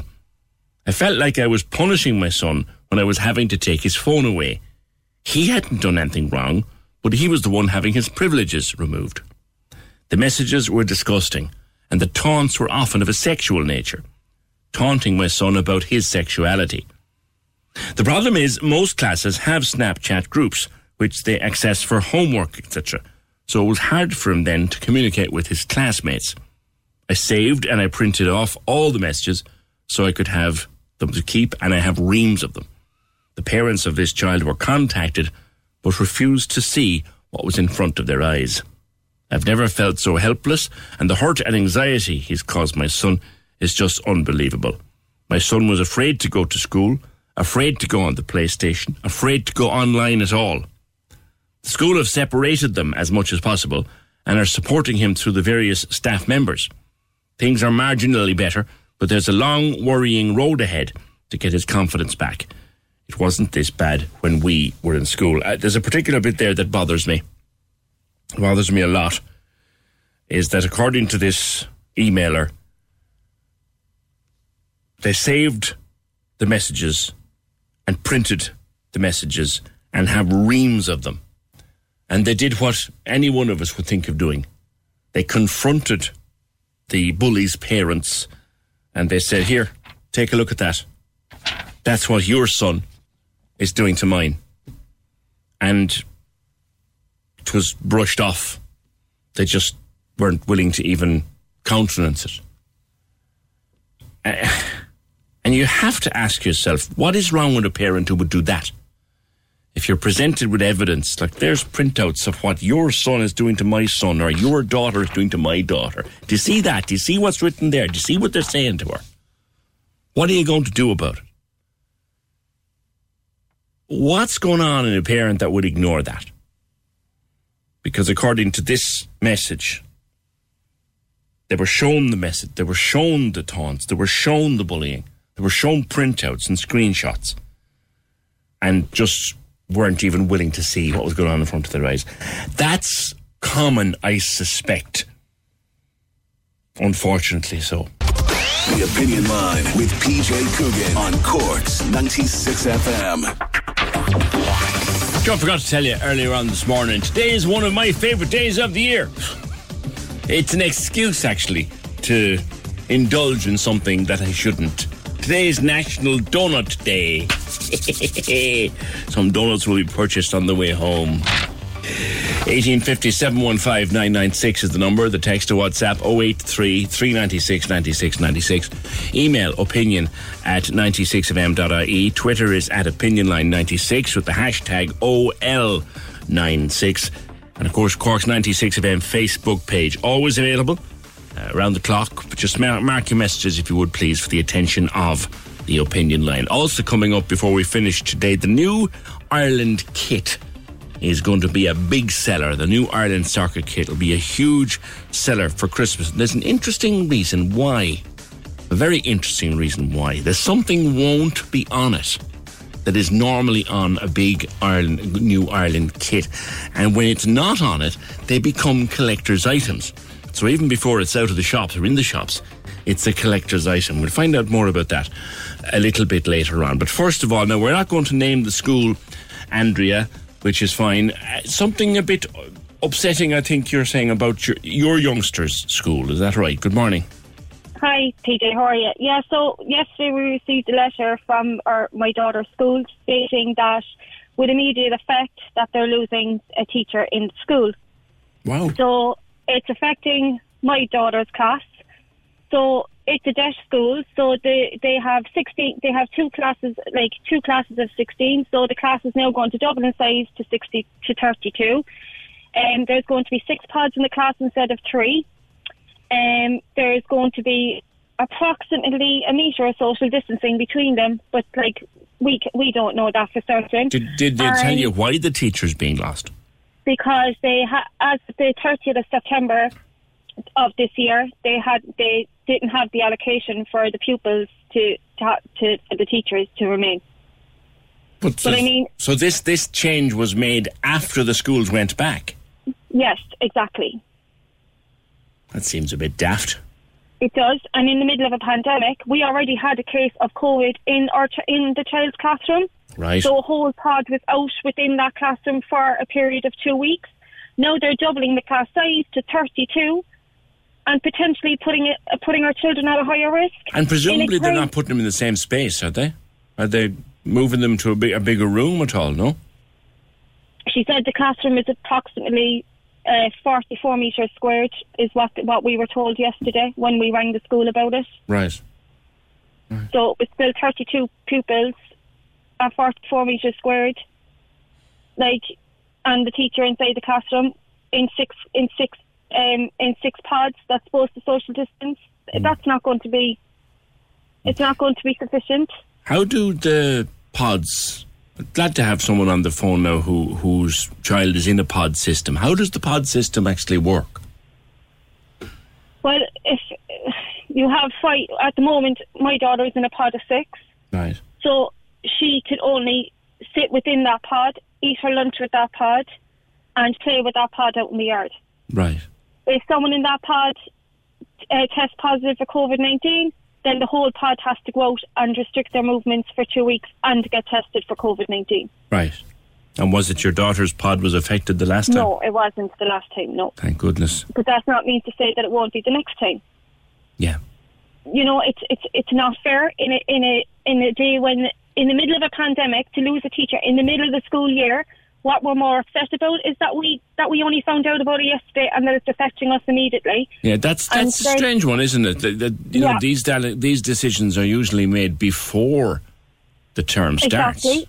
Not in the middle of a term. So, like, our children were out of school for six months, and then they it took it took them a while to settle back. They went back into a different teacher to what they left back in March. It took them a while to settle back into school. I know it took my daughter a lot longer than what it took other kids. It's just one of those things. She'd face anxiety, separation and stuff like that from me. From, after being at home for so long, mm. She's only nine. And then now to be disrupted in the middle of the school year after they come back after midterm again, and to be told, oh, you were doubling your class in size, they're going to be thirty-two of you and your teacher is moving. I mean, how does it register with her? No, how does it register? I mean, she, oh, she you... came home yesterday so upset. She was very, very upset. She was roaring, crying. She was, um, she was just, she was devastated. She didn't. She was just after getting used to the teacher that she had, and she actually and she liked her, and you know. Oh, so it's I, that I just, teacher. No, that teacher is moving to another class, and uh, the teacher of another class is actually being let go. I see. I see. Which like, I think I know that I I rang the appeals board from the Department of Education this morning, and um, I got absolutely no satisfaction off them whatsoever. They told me that the decision is final and there's absolutely nothing that we can do, and that's it. Right. Um, I said, but how can you justify it in the middle of a pandemic, in the middle of a school year, taking a teacher away from them in the middle of a school year? Oh, it's just the way it works, she said. No satisfaction. I have emailed Micheál Martin. I have emailed Simon Coveney. I have emailed Donogh O'Leary. I have uh, contacted. I have. I have emailed them all. I and I've emailed the Minister for Education. I I've, I did it all last night. I was hours last night trying to find people. I contacted Councillor John Maher. He was very good. He responded back to me straight away, and he said he could answer the spokesperson for, for uh, education with the Labour Party. I just don't know what to do. Yeah. I think it's an absolute disgrace. I think that if we take this line down, then like it like it's going to be happening to other schools around the area. But why disrupt the children after a pandemic, after being out of school for six months, in the middle of a school year? It's an absolute outrage. It's very, very unfair. You'd be wondering, wouldn't you, when you're writing all them emails and probably missing your favourite television show to do it, you know, that you're, when you, sit, you should be sitting down in front of the fire watching the telly and you're writing emails to all and sundry. Isn't it a bit unfair that you have to be doing that for something that just seems common sense? You know, don't be taking away children or don't be taking away teachers in the middle of a pandemic, and don't be taking them away in the middle of school years. It, it just seems like... So, Such simple. You must be very frustrated writing all them emails. I'm very frustrated about it, and then on top of it, I'm saying that teacher is going to be out of a job. That teacher is going to be out of work. When there's hundreds do, do you know of the teacher? People out of work. No, I don't. I don't know the teacher personally that's been let go. But it, it, it doesn't matter whether I know her or not. That's another ad, like that's another teacher being let go that has to sign on or that has to look for work and look look for yeah. a temporary position. And in the middle of a school year, I just think it's an outrage. I'm sorry, I'm just, I'm absolutely fuming over it. I really, really no, no, am. I can see, I can see why. Apart from the, apart from the change to the children's layout with the pods and more pods into a small space, that that's one worrying thing. The second one is most of these decisions are supposed to be made before the school year starts, so you're feeling, you know, that's not good news to get. And imagine this misfortunate teacher then in the middle of it's in the middle of a term, discovering they've no job. Yeah, exactly. Yeah. I just don't know what to do. I think, P J, I think I have Did to... Did anybody get back to you of all these emails you've written? Um, I got a, a, I got an email, a generic email back from the Minister of Education. Um, I got a generic email back from the Minister of Education, um, just saying that um, that they're looking into that they're looking into it. A generic back, an email back from the Taoiseach's office, a generic email back from uh, Simon Coveney, basically right. telling me that he's just the Minister for Foreign Affairs, and like unless it's if it's, it's in his constituency, then he thing, but it's not in his cons- constituency. Um, um, the Minister for Education, their email just gave me a reference number and said the Minister for Education, Mister Norman Foley T D, has asked me to acknowledge receipt of your email in relation to losing a teacher, and inquiries are being made of this matter, and a further will issue, letter will issue as soon as possible. They're not going to, I don't think they're going to do much. Like, I, like I rang the appeal. Do you really think she rang your email and said respond to no, her? No, I don't. No, I think that was just generic. That was sent out. It's just a generic one. Yeah, she she didn't yeah. read your email and say, oh, you better respond to her. No, she'll be on to P J. No, no. Oh I no, it was, P J. It was generic. I know it was, and yeah. the same. None of them, none of them got back. Yeah. I rang the appeals board this morning for the Department of Education. And the woman told me basically in so many words, like, tough, you just have to deal with it and get on with it. It's not yeah. our problem. The decision is final, that's it. The decision is final. Yeah. Yeah. yeah. You know, it's very, very frustrating. I can't imagine you're the only one that has had this happen, Andrea. I doubt it. I'd say there's more schools there, and I think it needs to be highlighted, P J. Like, in the middle of a school year to move the children mm. after being... to upset them and to move them is, is but I also thought after being out for six months. I also thought that, you know, in a Desh school, these things aren't supposed to happen. A Desh like school is supposed to have extra well. resources anyway, isn't it? That's what I thought as well, P J. Yeah. Seems a bit off, doesn't it? Yeah, that's what I thought as well. I just think it's very, I think it's very wrong what's happening, and I, I, I just, um, I don't know. I don't know if there's, there's not. I'm trying to do something about it, but I don't think there's any. I don't think I'll get anywhere. Well, you're making a bit of noise about it, and fair play to you. Uh, and I think a lot of other people will say, you know, well, fair play to her for at least highlighting it, you know. I think might, you nothing, think nothing, nothing might happen, but at least you tried, you know? That's, that's what I said. That's what I said to my, my daughter this morning, trying to explain it to her. And I said, look, I said, Mia, I can't guarantee, I said that, I said, I can't guarantee that things are going to be, that things are going to go back to the way they are. I said, look, I said, but I said, I want you to know that I am trying to see if I can, if we can change this. But I said, if we can't, at least you know that we did our best to try. And that's important. Because I don't want her thinking, I don't want her thinking that we just sat back and took it and just, you know, and just did nothing about it and just left it happen. Yeah. Because this could happen again next year. It could happen to another school in the morning. It needs to be highlighted. It needs to think they're always on about, in every single, in every single election that comes up, they're on about class sizes and about the class sizes thing and allocation of teachers and everything else. And then they do this in the middle of a school year to a school. Yeah. yeah. I don't think you're the only one at all who's shocked by these kind of things happening. And, and but you are making noise about it. And one thing you're teaching, nine you said she is, one thing you're She's teaching her is, is don't take something you perceive to be wrong, don't take it lying down. And that's a great life lesson you're giving to her.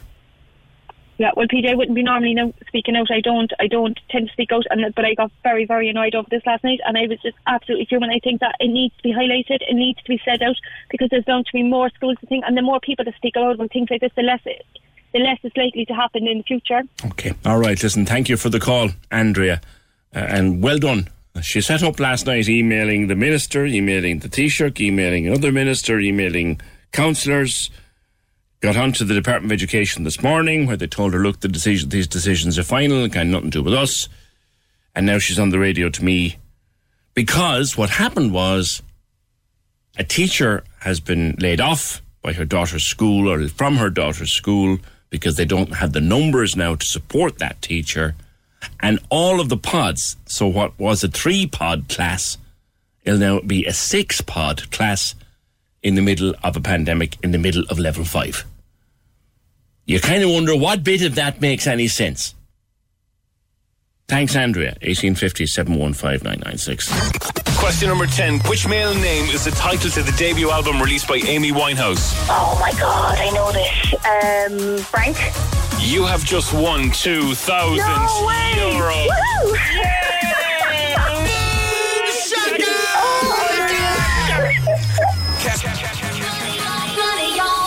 Oh, that's brilliant news. Thanks so much, lads. Heather, congratulations. Oh, lads, thanks so much. You've made my weekend. Our latest big winner, Heather Barry from Cove, has just won two thousand euro. Another winner. There you go. Go, go.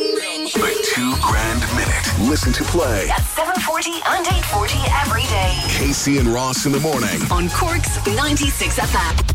This is Cork's Gold I M R O award-winning talk show. The Opinion Line with P J Coogan. Text or WhatsApp now. oh eight three three nine six nine six nine six. On Cork's ninety-six F M. Interesting call there in response to Andrea. And I expect she's not the only mom feeling a bit put out by arrangements in schools since the youngsters went back. Her daughter is nine. Teachers, uh, the school has lost a teacher. They found out yesterday. So the class of three pods is now a class of six pods in roughly the same space. They've already had one pod go down with a case of covid nineteen. Everyone had to do two weeks out because of being a close contact. Now they're going to have six pods in the place where they'd have only three. And then we got a call to say there's no actual pods, you know, because there's no perspex in the classrooms, just a small distance between the groups. There's no real enforcement of kids keeping to the same six in playgrounds either, or in the lunchroom. It's all bull. If one child gets it, almost every kid in the classroom is guaranteed to be exposed, and it's just up to their immune system and their ventilation after that. And by the way, classes of thirty-two are sadly not uncommon. The perspex, you know what? Anyone who even had a half a perspex business at the start of this pandemic, their next holiday will be six weeks in Barbados when all of this is over, because the perspex man is making an absolute, or woman, excuse me, is making an absolute fortune out of the pandemic. It's an ill will that blows nobody any good. eighteen fifty, seven one five, nine nine six is the number. The text or WhatsApp, oh eight three three nine six nine six nine six.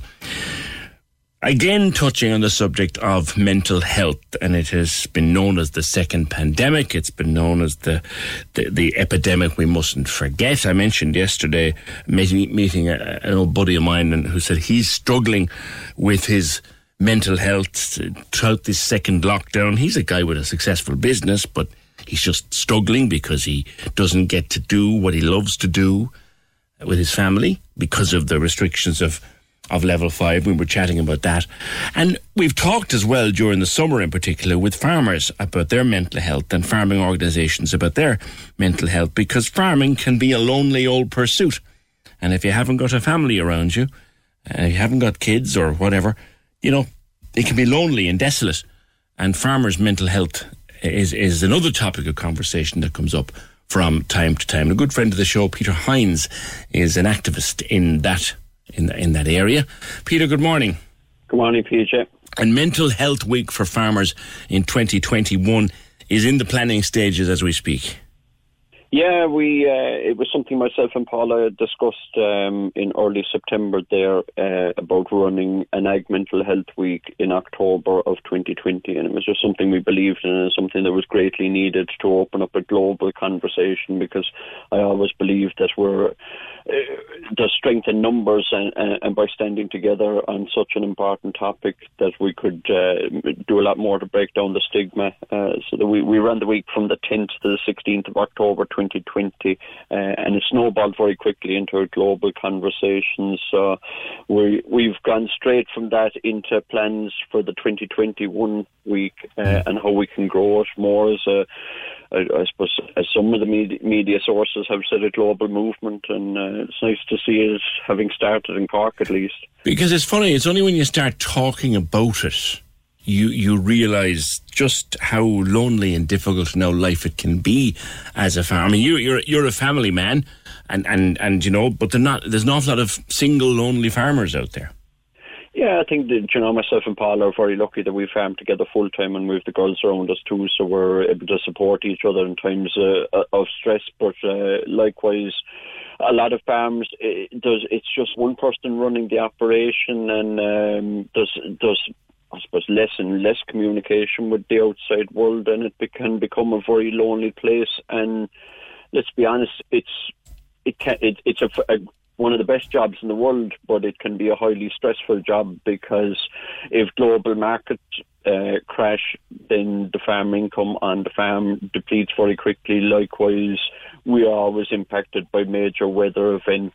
Um, and I think now more than ever, Uh, with the, the conversation on sustainable farming, and it's probably one of the hottest topics when you watch farming in the media uh, over the last couple of years. Yeah. I think we as an industry uh, and uh, those who tell us how to farm have forgotten to discuss sustainable living within that conversation, because at the end of the day, no matter where you look in the world, the statistics are frightening in uh, suicide in agriculture, and uh, they're a lot higher than any other industry. But if we do, we, do we know why, Peter? I guess it's a lot to do with isolation. Um, And like I said, weather events and global markets. If you look at twenty sixteen, uh, the price of milk was very low, and that greatly impacted on French farmers especially. Um, and there was over eight hundred farmers lost in France to suicide that year. Wow. Um, which I think we as an industry, uh, to say that that went slightly under the radar, we should never let something like that happen again. I mean, that's an absolute crisis uh, for any co- any country, and we, as farmers, we need to stand together. But I think we need to give the public a better understanding too of of, of the pressures that we're under, the need to gr- produce great quality food, but that's coming as a, a, a, as an even lower price from year to year. Yeah. Um, and I think you do see the agriculture can get uh, a lot of bad press at times um, over emissions and stuff. And and I actually had a great conversation with uh, a radio presenter in the U S there during Ag Mental Health Week, and the point I made to him is, if you're a farmer and you're looking at the the media and, and, and stuff from year to year, and, and some of the T V programs go that go on, it's like being a student in a classroom where the teachers are constantly telling you, you're doing it wrong, you're doing it wrong, this is wrong, that's wrong. And that does impact greatly on farmers from the perspective that we have a passion for looking after animals, producing great quality food, yet the broader industry is telling us what we're doing wrong instead yeah. of saying, well, look, these guys, a lot of this stuff is great, but we need to work together to improve these aspects. And I think that would be a better view from a sustainable living and sustainable farming. Do you feel you uh, come under a bit of unfair pressure from certain climate change and environmental activists, Peter? Uh, I would say uh, definitely, without doubt. Um, and unfortunately, look, P J, the reality is that we probably don't have uh, enough facts to back up how well we do farm. Uh, if you look at, I suppose, and we've had this conversation before, both of us on the radio, about carbon sequestration from, from grass and, and and trees and hedgerows. Our farm here, for example, is probably very close to uh, carbon zero, uh, and I would say the opportunity is there in the future for us to sell carbon credits. But we have no fact-based research to prove that that is where we are. So yeah. if, if you look at year to year, we're being told Irish agriculture produces thirty-four percent of emissions. Well, I can't counteract that because they don't have the solid data to tell tell you or any other yeah. media source otherwise. Um, but likewise, I think Brexit now is uh, a no-deal Brexit, and I've I've had this conversation. I actually interviewed the, the National Farmers Union President, Minette Batters, uh, from the U K on Ag Mental Health Week, and I think Brexit, a, a no-deal Brexit is... has the potential uh, to, for more farmers to be lost to suicide in both countries, because, uh, let's be clear, that's going to have a huge impact on, on smaller smaller farm operations. And uh, if you look at we- the Welsh farming there, it's uh, they produce a, a huge amount of, of lamb, and uh, and it's a real sheep-based uh, yeah. farming system, and they can they could be left on the wayside in an ordeal situation. Right. And uh, I don't think I think politicians need to stand up and realise that there's a greater impact in the decisions that they are making, and these they are impacting real people and, uh, and ultimately yeah. uh, potential loss of life. There's this kind of idyllic notion of, of the farmer, isn't there, Peter, that he's out in the open air and the best of it, um, healthy and ruddy complexion and full of the joys. But they don't see is what's going on inside his head, worried about prices, worried about his stock, worried about Brexit, and those worries, they snowball. And, and they become a huge problem. And that's a shocking statistic from France that you just gave us there. eight hundred farmers took their own lives in a, in a year. How do you reach out to that lonely guy farming on his own up in County Galway? Um, I suppose, look, it's a, it's a tricky one because... Uh, Uh, so many of us farmers are on social media, and likewise uh, so many aren't, so how how do you connect with those people? And uh, I think it was one of the ambitions we had with Ag Mental Health Week, uh, and which we have going forward, is myself and Paul have done numerous cha- bits of charity work, but we know so many phenomenal uh, support ser- services in, here and in the U K and across the, the globe, and we felt by creating a week of awareness we could highlight the great work that they do and get their contact numbers out there. Um, and, and it's actually one of the things that we're looking at with Ag Mental Health Week, is that we will have a one-stop shop website with all the crisis contact numbers on it, for uh, so, so that farmers know, no matter where I am in the world, if I go to this website, I can find a number in my local area, twenty-four hour helpline. Mm. Um But likewise, I think we as an industry can do a lot more too, in that if if you look at it, we often think of the suicide prevention lines as the frontline service for suicide prevention, when in actual fact, the milk lorry, uh, the feed lorry, the vet, they're actually the front line, because they're in and out of these farms week in, week out. The milk lorry's in twice a day, the feed lorry's maybe in a couple of times a month. Uh, and I firmly believe we should have the suicide prevention number, say for in Ireland, the Samaritans number, on the back of that, those vehicles, uh, Uh, and I think many would like to do it, uh, but we need, it's something we need to do as an industry mm. together. Is there more input needed from, say, the likes of I F A and I C M S A? Yeah, one hundred percent agree. Uh, it's something we should stand together on. There should be no political divide in this. And uh, in, it, to be fair, the Department of Agriculture and Martin Hayden were very supportive of um, Ag Mental Health Week. But I suppose I, ju- I just feel...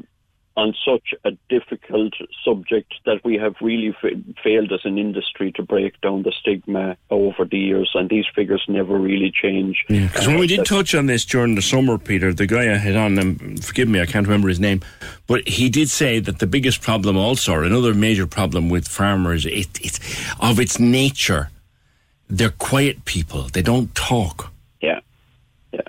Yeah, and I and I think we need to get back to the grassroots of young farmers. If you if you look at farming in general, there's a fifty percent chance that a farmer will struggle with their mental health at some stage in their career. We need to give young farmers coming into into the industry good training on mental well-being and how to prioritise themselves week in, week out, day in, day out, so that they eat well, sleep well, take time out from work. You can't work seven days a week. Nobody can do that. Mm-hmm. Um, and we actually related it to, during Ag Mental Health Week, to top-performing athletes, which farmers very often don't see themselves as being top-performing athletes, but we have huge physical demands, huge uh, stress demands on us. Peter, most most of you and your friends have got more work done by half past nine on a Monday morning than I'll do on the whole week. So the, the, you, have, you have my respect. If there's anything this programme can do, anything to promote the cause of agricultural mental health and the week next year, you know where we are. Yeah, and I'll greatly appreciate that. And just, just before you go, since Ag Mental Health Week, myself and Paula and Rachel Doyle have launched an Irish farming calendar. All the revenue from the calendar is going to uh, two great charities in Ireland, to Chalk Tom for suicide prevention and to Embrace Farm, who support families who have lost someone in a farming accident or, or through a suicide. Uh, so we'd greatly pre- appreciate uh, if anyone was uh, interested in buying the calendar. It's full of wonderful farming images, uh, but all the money that it, it generates is going to two phenomenal charities, and uh, I'll share the details with Fergal. Do, do and we, we'll, we'll promote it through our social. Thank you, Peter, as always, and in regards to Paula and the family. That's Peter Hines, eighteen fifty, seven one five, nine nine six. There's a new Irish soccer kit being launched this week for the men and the women. The women have their own unique new soccer kit. For, I think it's for the first time they've actually had a uniquely designed uh, kit for the women. But here's the thing. It's going to be a big sellout for Christmas for a particular reason. We'll find out next. You guys ready? Watch out, watch out. Oh! The Big Drive Home, weekdays from four. On Cork's ninety-six F M. Hey! Lorraine, join me on the Big Drive Home every weekday, where I've got you sorted with the best music mix, the latest on Cork traffic and travel. I'll be testing out your music knowledge on the one second song, and all thanks to Toppers at Turner's Cross, I want to hook you up with free food on the takeover. So for that and more, I'll talk to you weekdays from four. The Big Drive Home with Ford Lease takes the hassle out of vehicle leasing. If you're a business, it's easy to budget with no unforeseen costs. Cork ninety-six F M. This is Cork's Gold I M R O award-winning talk show, The Opinion Line with P J Coogan. Call us now, eighteen fifty, seven one five, nine nine six. On Cork's ninety-six F M. There's a new Ireland soccer kit out. Uh, it's an unusual one, in that it will be a collector's item. And of course, in the run-up to Christmas, even with the sports shops closed at the moment, in the run-up to Christmas, it's bound to be a big seller. It also is Umbro back with the Irish soccer team uh, for the first time in a while. And just a good opportunity to talk to the chief designer uh, from Jack Sports, and the M D is uh, Jonathan Courtney. Jonathan, good morning to you. Good morning, how are you? It's always an interesting time to be uh, bringing out a new kit, and it's almost guaranteed to sell well for Christmas. But I've been saying to people that this initial one will be a bit of a collector's item for, for a particular reason. There's no big three on it. How's that happened? Yes, uh, it's the first time since about nineteen ninety, actually, that the, uh, the Ireland shirt won't have a sponsor on the front. So um, we've had huge interest in it, and uh, the pre-sales, which started last week uh, online on F A I shop dot com, have been absolutely phenomenal. So uh, they, it physically goes on sale today, although obviously the shops are closed, so a lot of people are uh, purchasing online. Yeah, it, they, I remember the Aircom one and the three. The, like, how come there is no sponsor? Is it because we don't have a team sponsor at the moment, or what's? Yeah, the there's, there's a there's a kind of stopgap period here where um, three's sponsorship has ended, and the F A I are actually looking for a new sponsor um, for for uh, a new a new title sponsor, if you like. So um, I'm sure somebody will come along eventually and, and get on, probably go on to the uh, training apparel and the, the travel product and all that sort of stuff. But whether they choose to take up the uh, the space on the front of the shirt again is uh, is another question, because obviously it's been so popular, I think, and so many fans have... Uh, you know, and speaking about it online and through all the social media channels about how, how really they don't want to sponsor there in the first place. Yeah, it, it, it makes a collector item out of the shirt. Absolutely. Um, I, well, I think it's a, it's certainly a novelty factor in terms of Irish shirts, because we, we've ha- always had that sponsor there since about nineteen ninety. So uh, a lot of fans don't want anything there, and now it's their opportunity to get it. But it's it's selling so quickly that uh, I mean, I, I just advise people, if they want one, or they've always been somebody who's looked for a shirt without a sponsor, they Time get to, on time that, to, get on that pretty now. quickly. How much work goes into designing a new uh, Ireland shirt? Like, how long did it take to get this one designed? Um, you're, you're probably looking at it in around eighteen months is, is the start process, um, eighteen months before it launches. So you'd start obviously with uh, directions and mood boards and uh, fabrication and all that sort of stuff. And obviously each of those then has to, uh, t- you have to take the time to work with manufacturers to come up with new materials and to get the jerseys and the, and the material dyed up and, and, and see how it all looks. And you're looking at colour lines, you're looking at uh, aesthetics, and there's a, there's a lot more goes into it than people probably yeah. think. Sometimes people are quick to cast their opinion on something. They say, oh, it, either loads of thought went into that or no thought went into that. Um, but I mean, that's that's the world we live in. That people don't see, uh, you know, the ins and outs and all all the effort and time that goes into these things sometimes. Yeah. Unusually as well, or is it unusual? Is it the first time you've done a specific women's range? Uh, a women's uh, kit. It's it's previously we've had uh, women's jerseys available, but they've been in women's cut, and they've been they've replicated effectively what the men wear, and they've just done it in the lady sizes. So this time we've actually done a bespoke uh, oh. home and away kit for the ladies as well, so the women's national team. So um, we, we've got a totally different design for both kits, so that makes them unique. And you know, we're we're obviously big big fans of the twenty for twenty by Sport Ireland and the government. So I'm um, delighted to give the ladies their own identity within the auspices of the F A I, obviously, as well. Yeah, yeah. You know, the way shirts tend to hold their value for years, but the unusual one now with no, with no logo on it, that could be a collector's item framed on the side of a pub sometime with with team signatures on it. But do these things go up in value? Like, if I've got my old ones going back to the, the eighties and Italian ninety, are, are they worth money to me? Yeah, the, the um, there, there's a big uh, market now in terms of the likes of eBay or um, classic football shirts or any of these guys. Who, so if you want to go back and find something from... from, as you say, the eighties or, or the nineties, you, you you could end up paying a couple of hundred quid for them.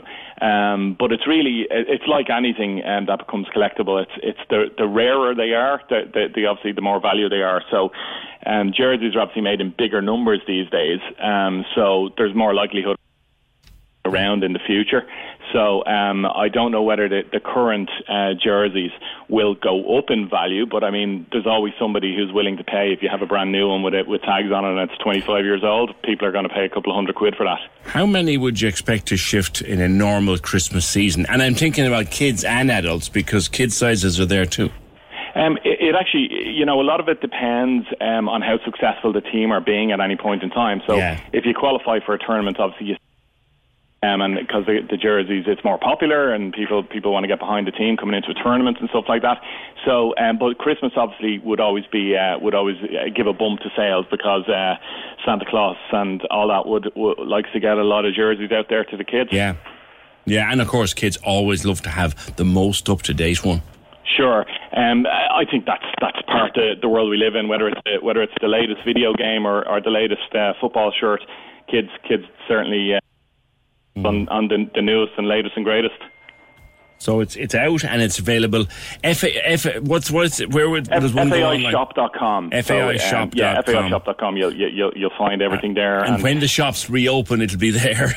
Yeah, well, we hope it'll be there because it, we're selling so many online and on the pre-sale over the last week that it's it's proved massively popular. But obviously, it should be in, in shops, in Elvery shops, um, when when the when the stores reopen. Hopefully, on in and around the. Yeah, I don't. I, and are there any sports shops doing click and collect? Do you know? Um, I'm not sure on that myself, to be perfectly honest with you. But we, as I as I said, on online, we're we're delivering. You know, within Ireland, if you order today, it, we, you should have it within kind of forty-eight hours So we're we're turning stuff around fairly quickly at the moment. Okay. So we're we're that's the easiest place. Yeah, and of course, get the get the order in for Santa, and Santa can arrange the rest with F A I shop dot com Very good. Listen, that line isn't great. Thanks for that, Jonathan Courtenay. He's the chief designer of the New Ireland Shirt. Now, there's a Cork story, if ever I heard one. There used to be.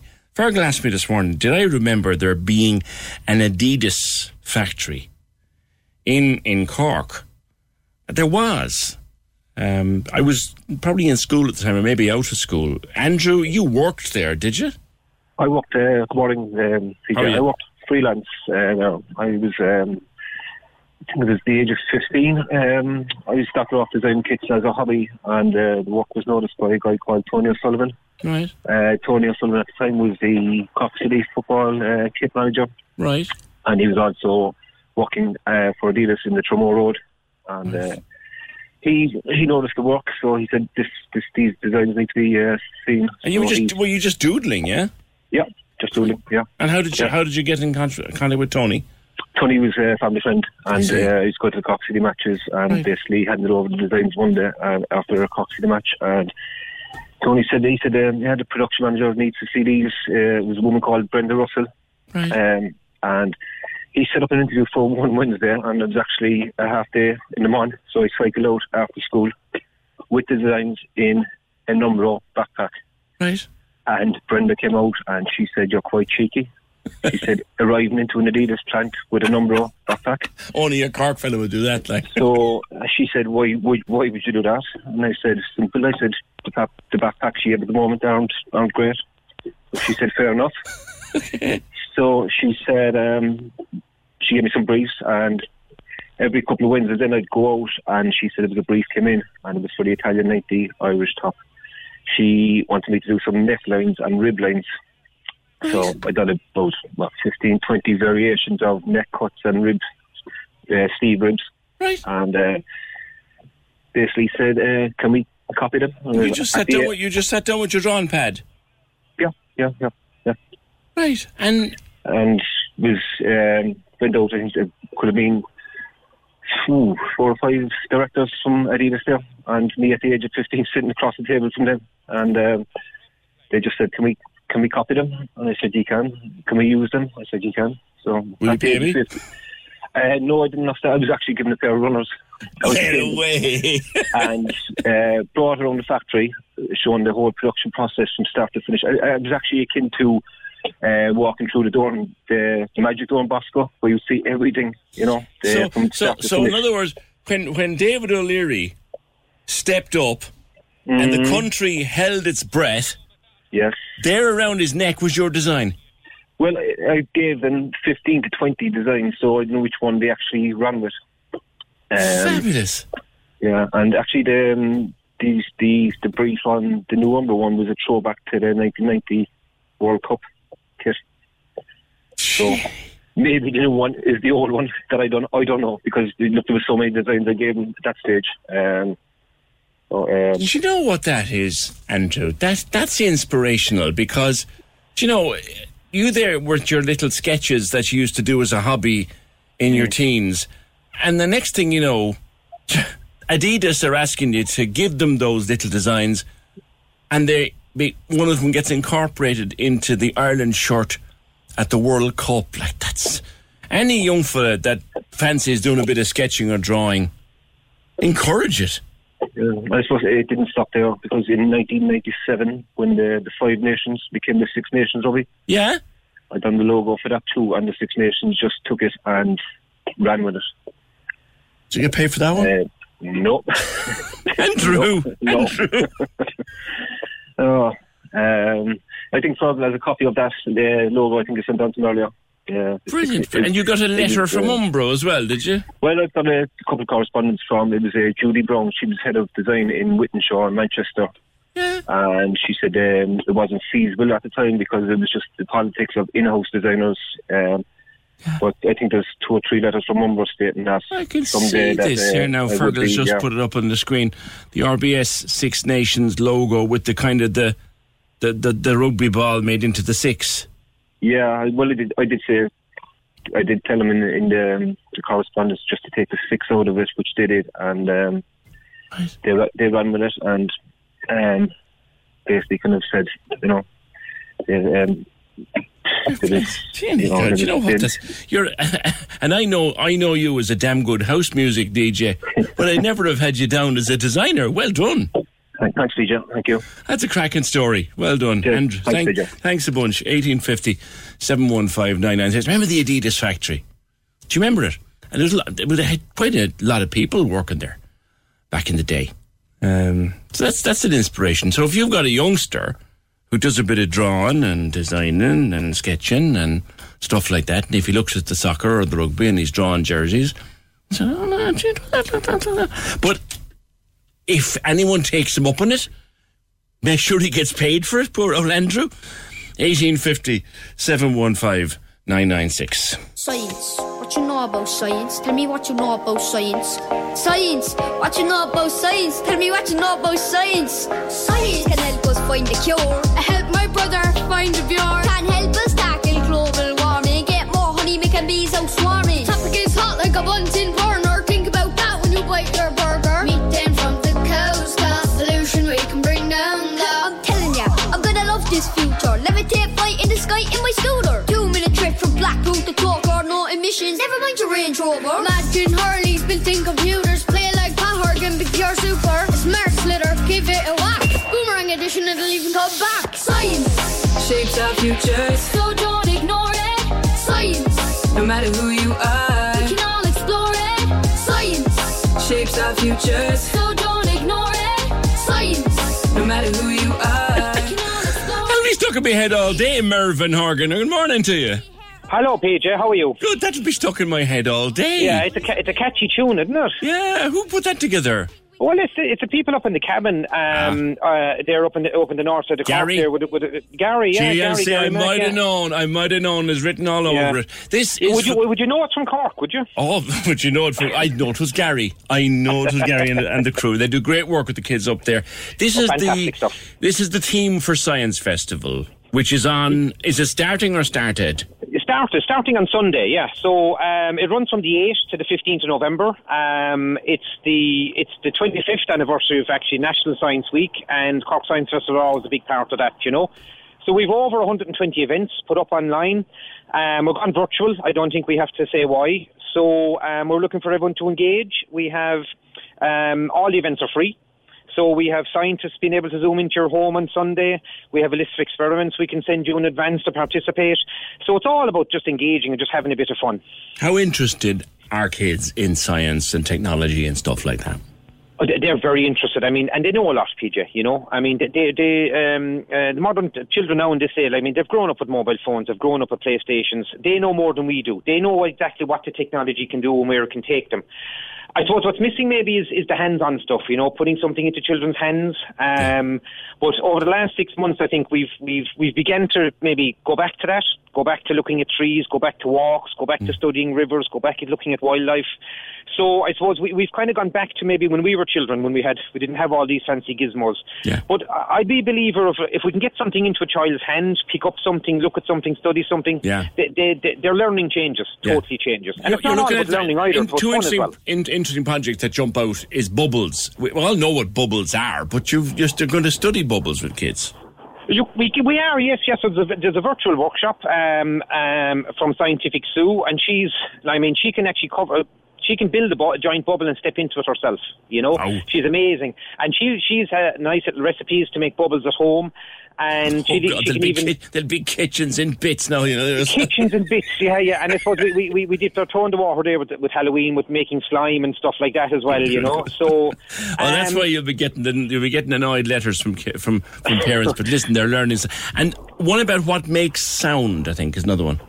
Yeah, so that's on Sunday. Um, so what we have is is um, the people from Science Made Simple. Um, you can register on our website, w w w dot cork science festival dot i e, and we'll send you just a li- little list of small household o- items from your kitchen. And our facilitator then will dial in on Sunday morning and go through a little workshop on how, and explain how sound works. Fantastic. And you, you can make your own musical instruments. So we, we've programmed the, the weekend and the family events to be available early in the morning, so ten o'clock, eleven Great. O'clock, twelve o'clock, one o'clock. So the idea being that maybe that's the time that you're hanging around at home, you know, you're just after waking up. It'll right. keep the, the, the, the family occupied. Stick them in front of the screen and you go back to sleep. Quickly, the, addre- the address again is... And you get out again in is... the afternoon for your stroll. Brilliant. The address again is... w w w dot cork science festival dot i e. All right, that's it, Mervyn. Thank you very much for that and good luck with it. That's Mervyn Horgan. And that's it for Robust for today. Uh, edited by Terry Brennan, produced and researched by Fergal Barry. See you tomorrow, just after nine.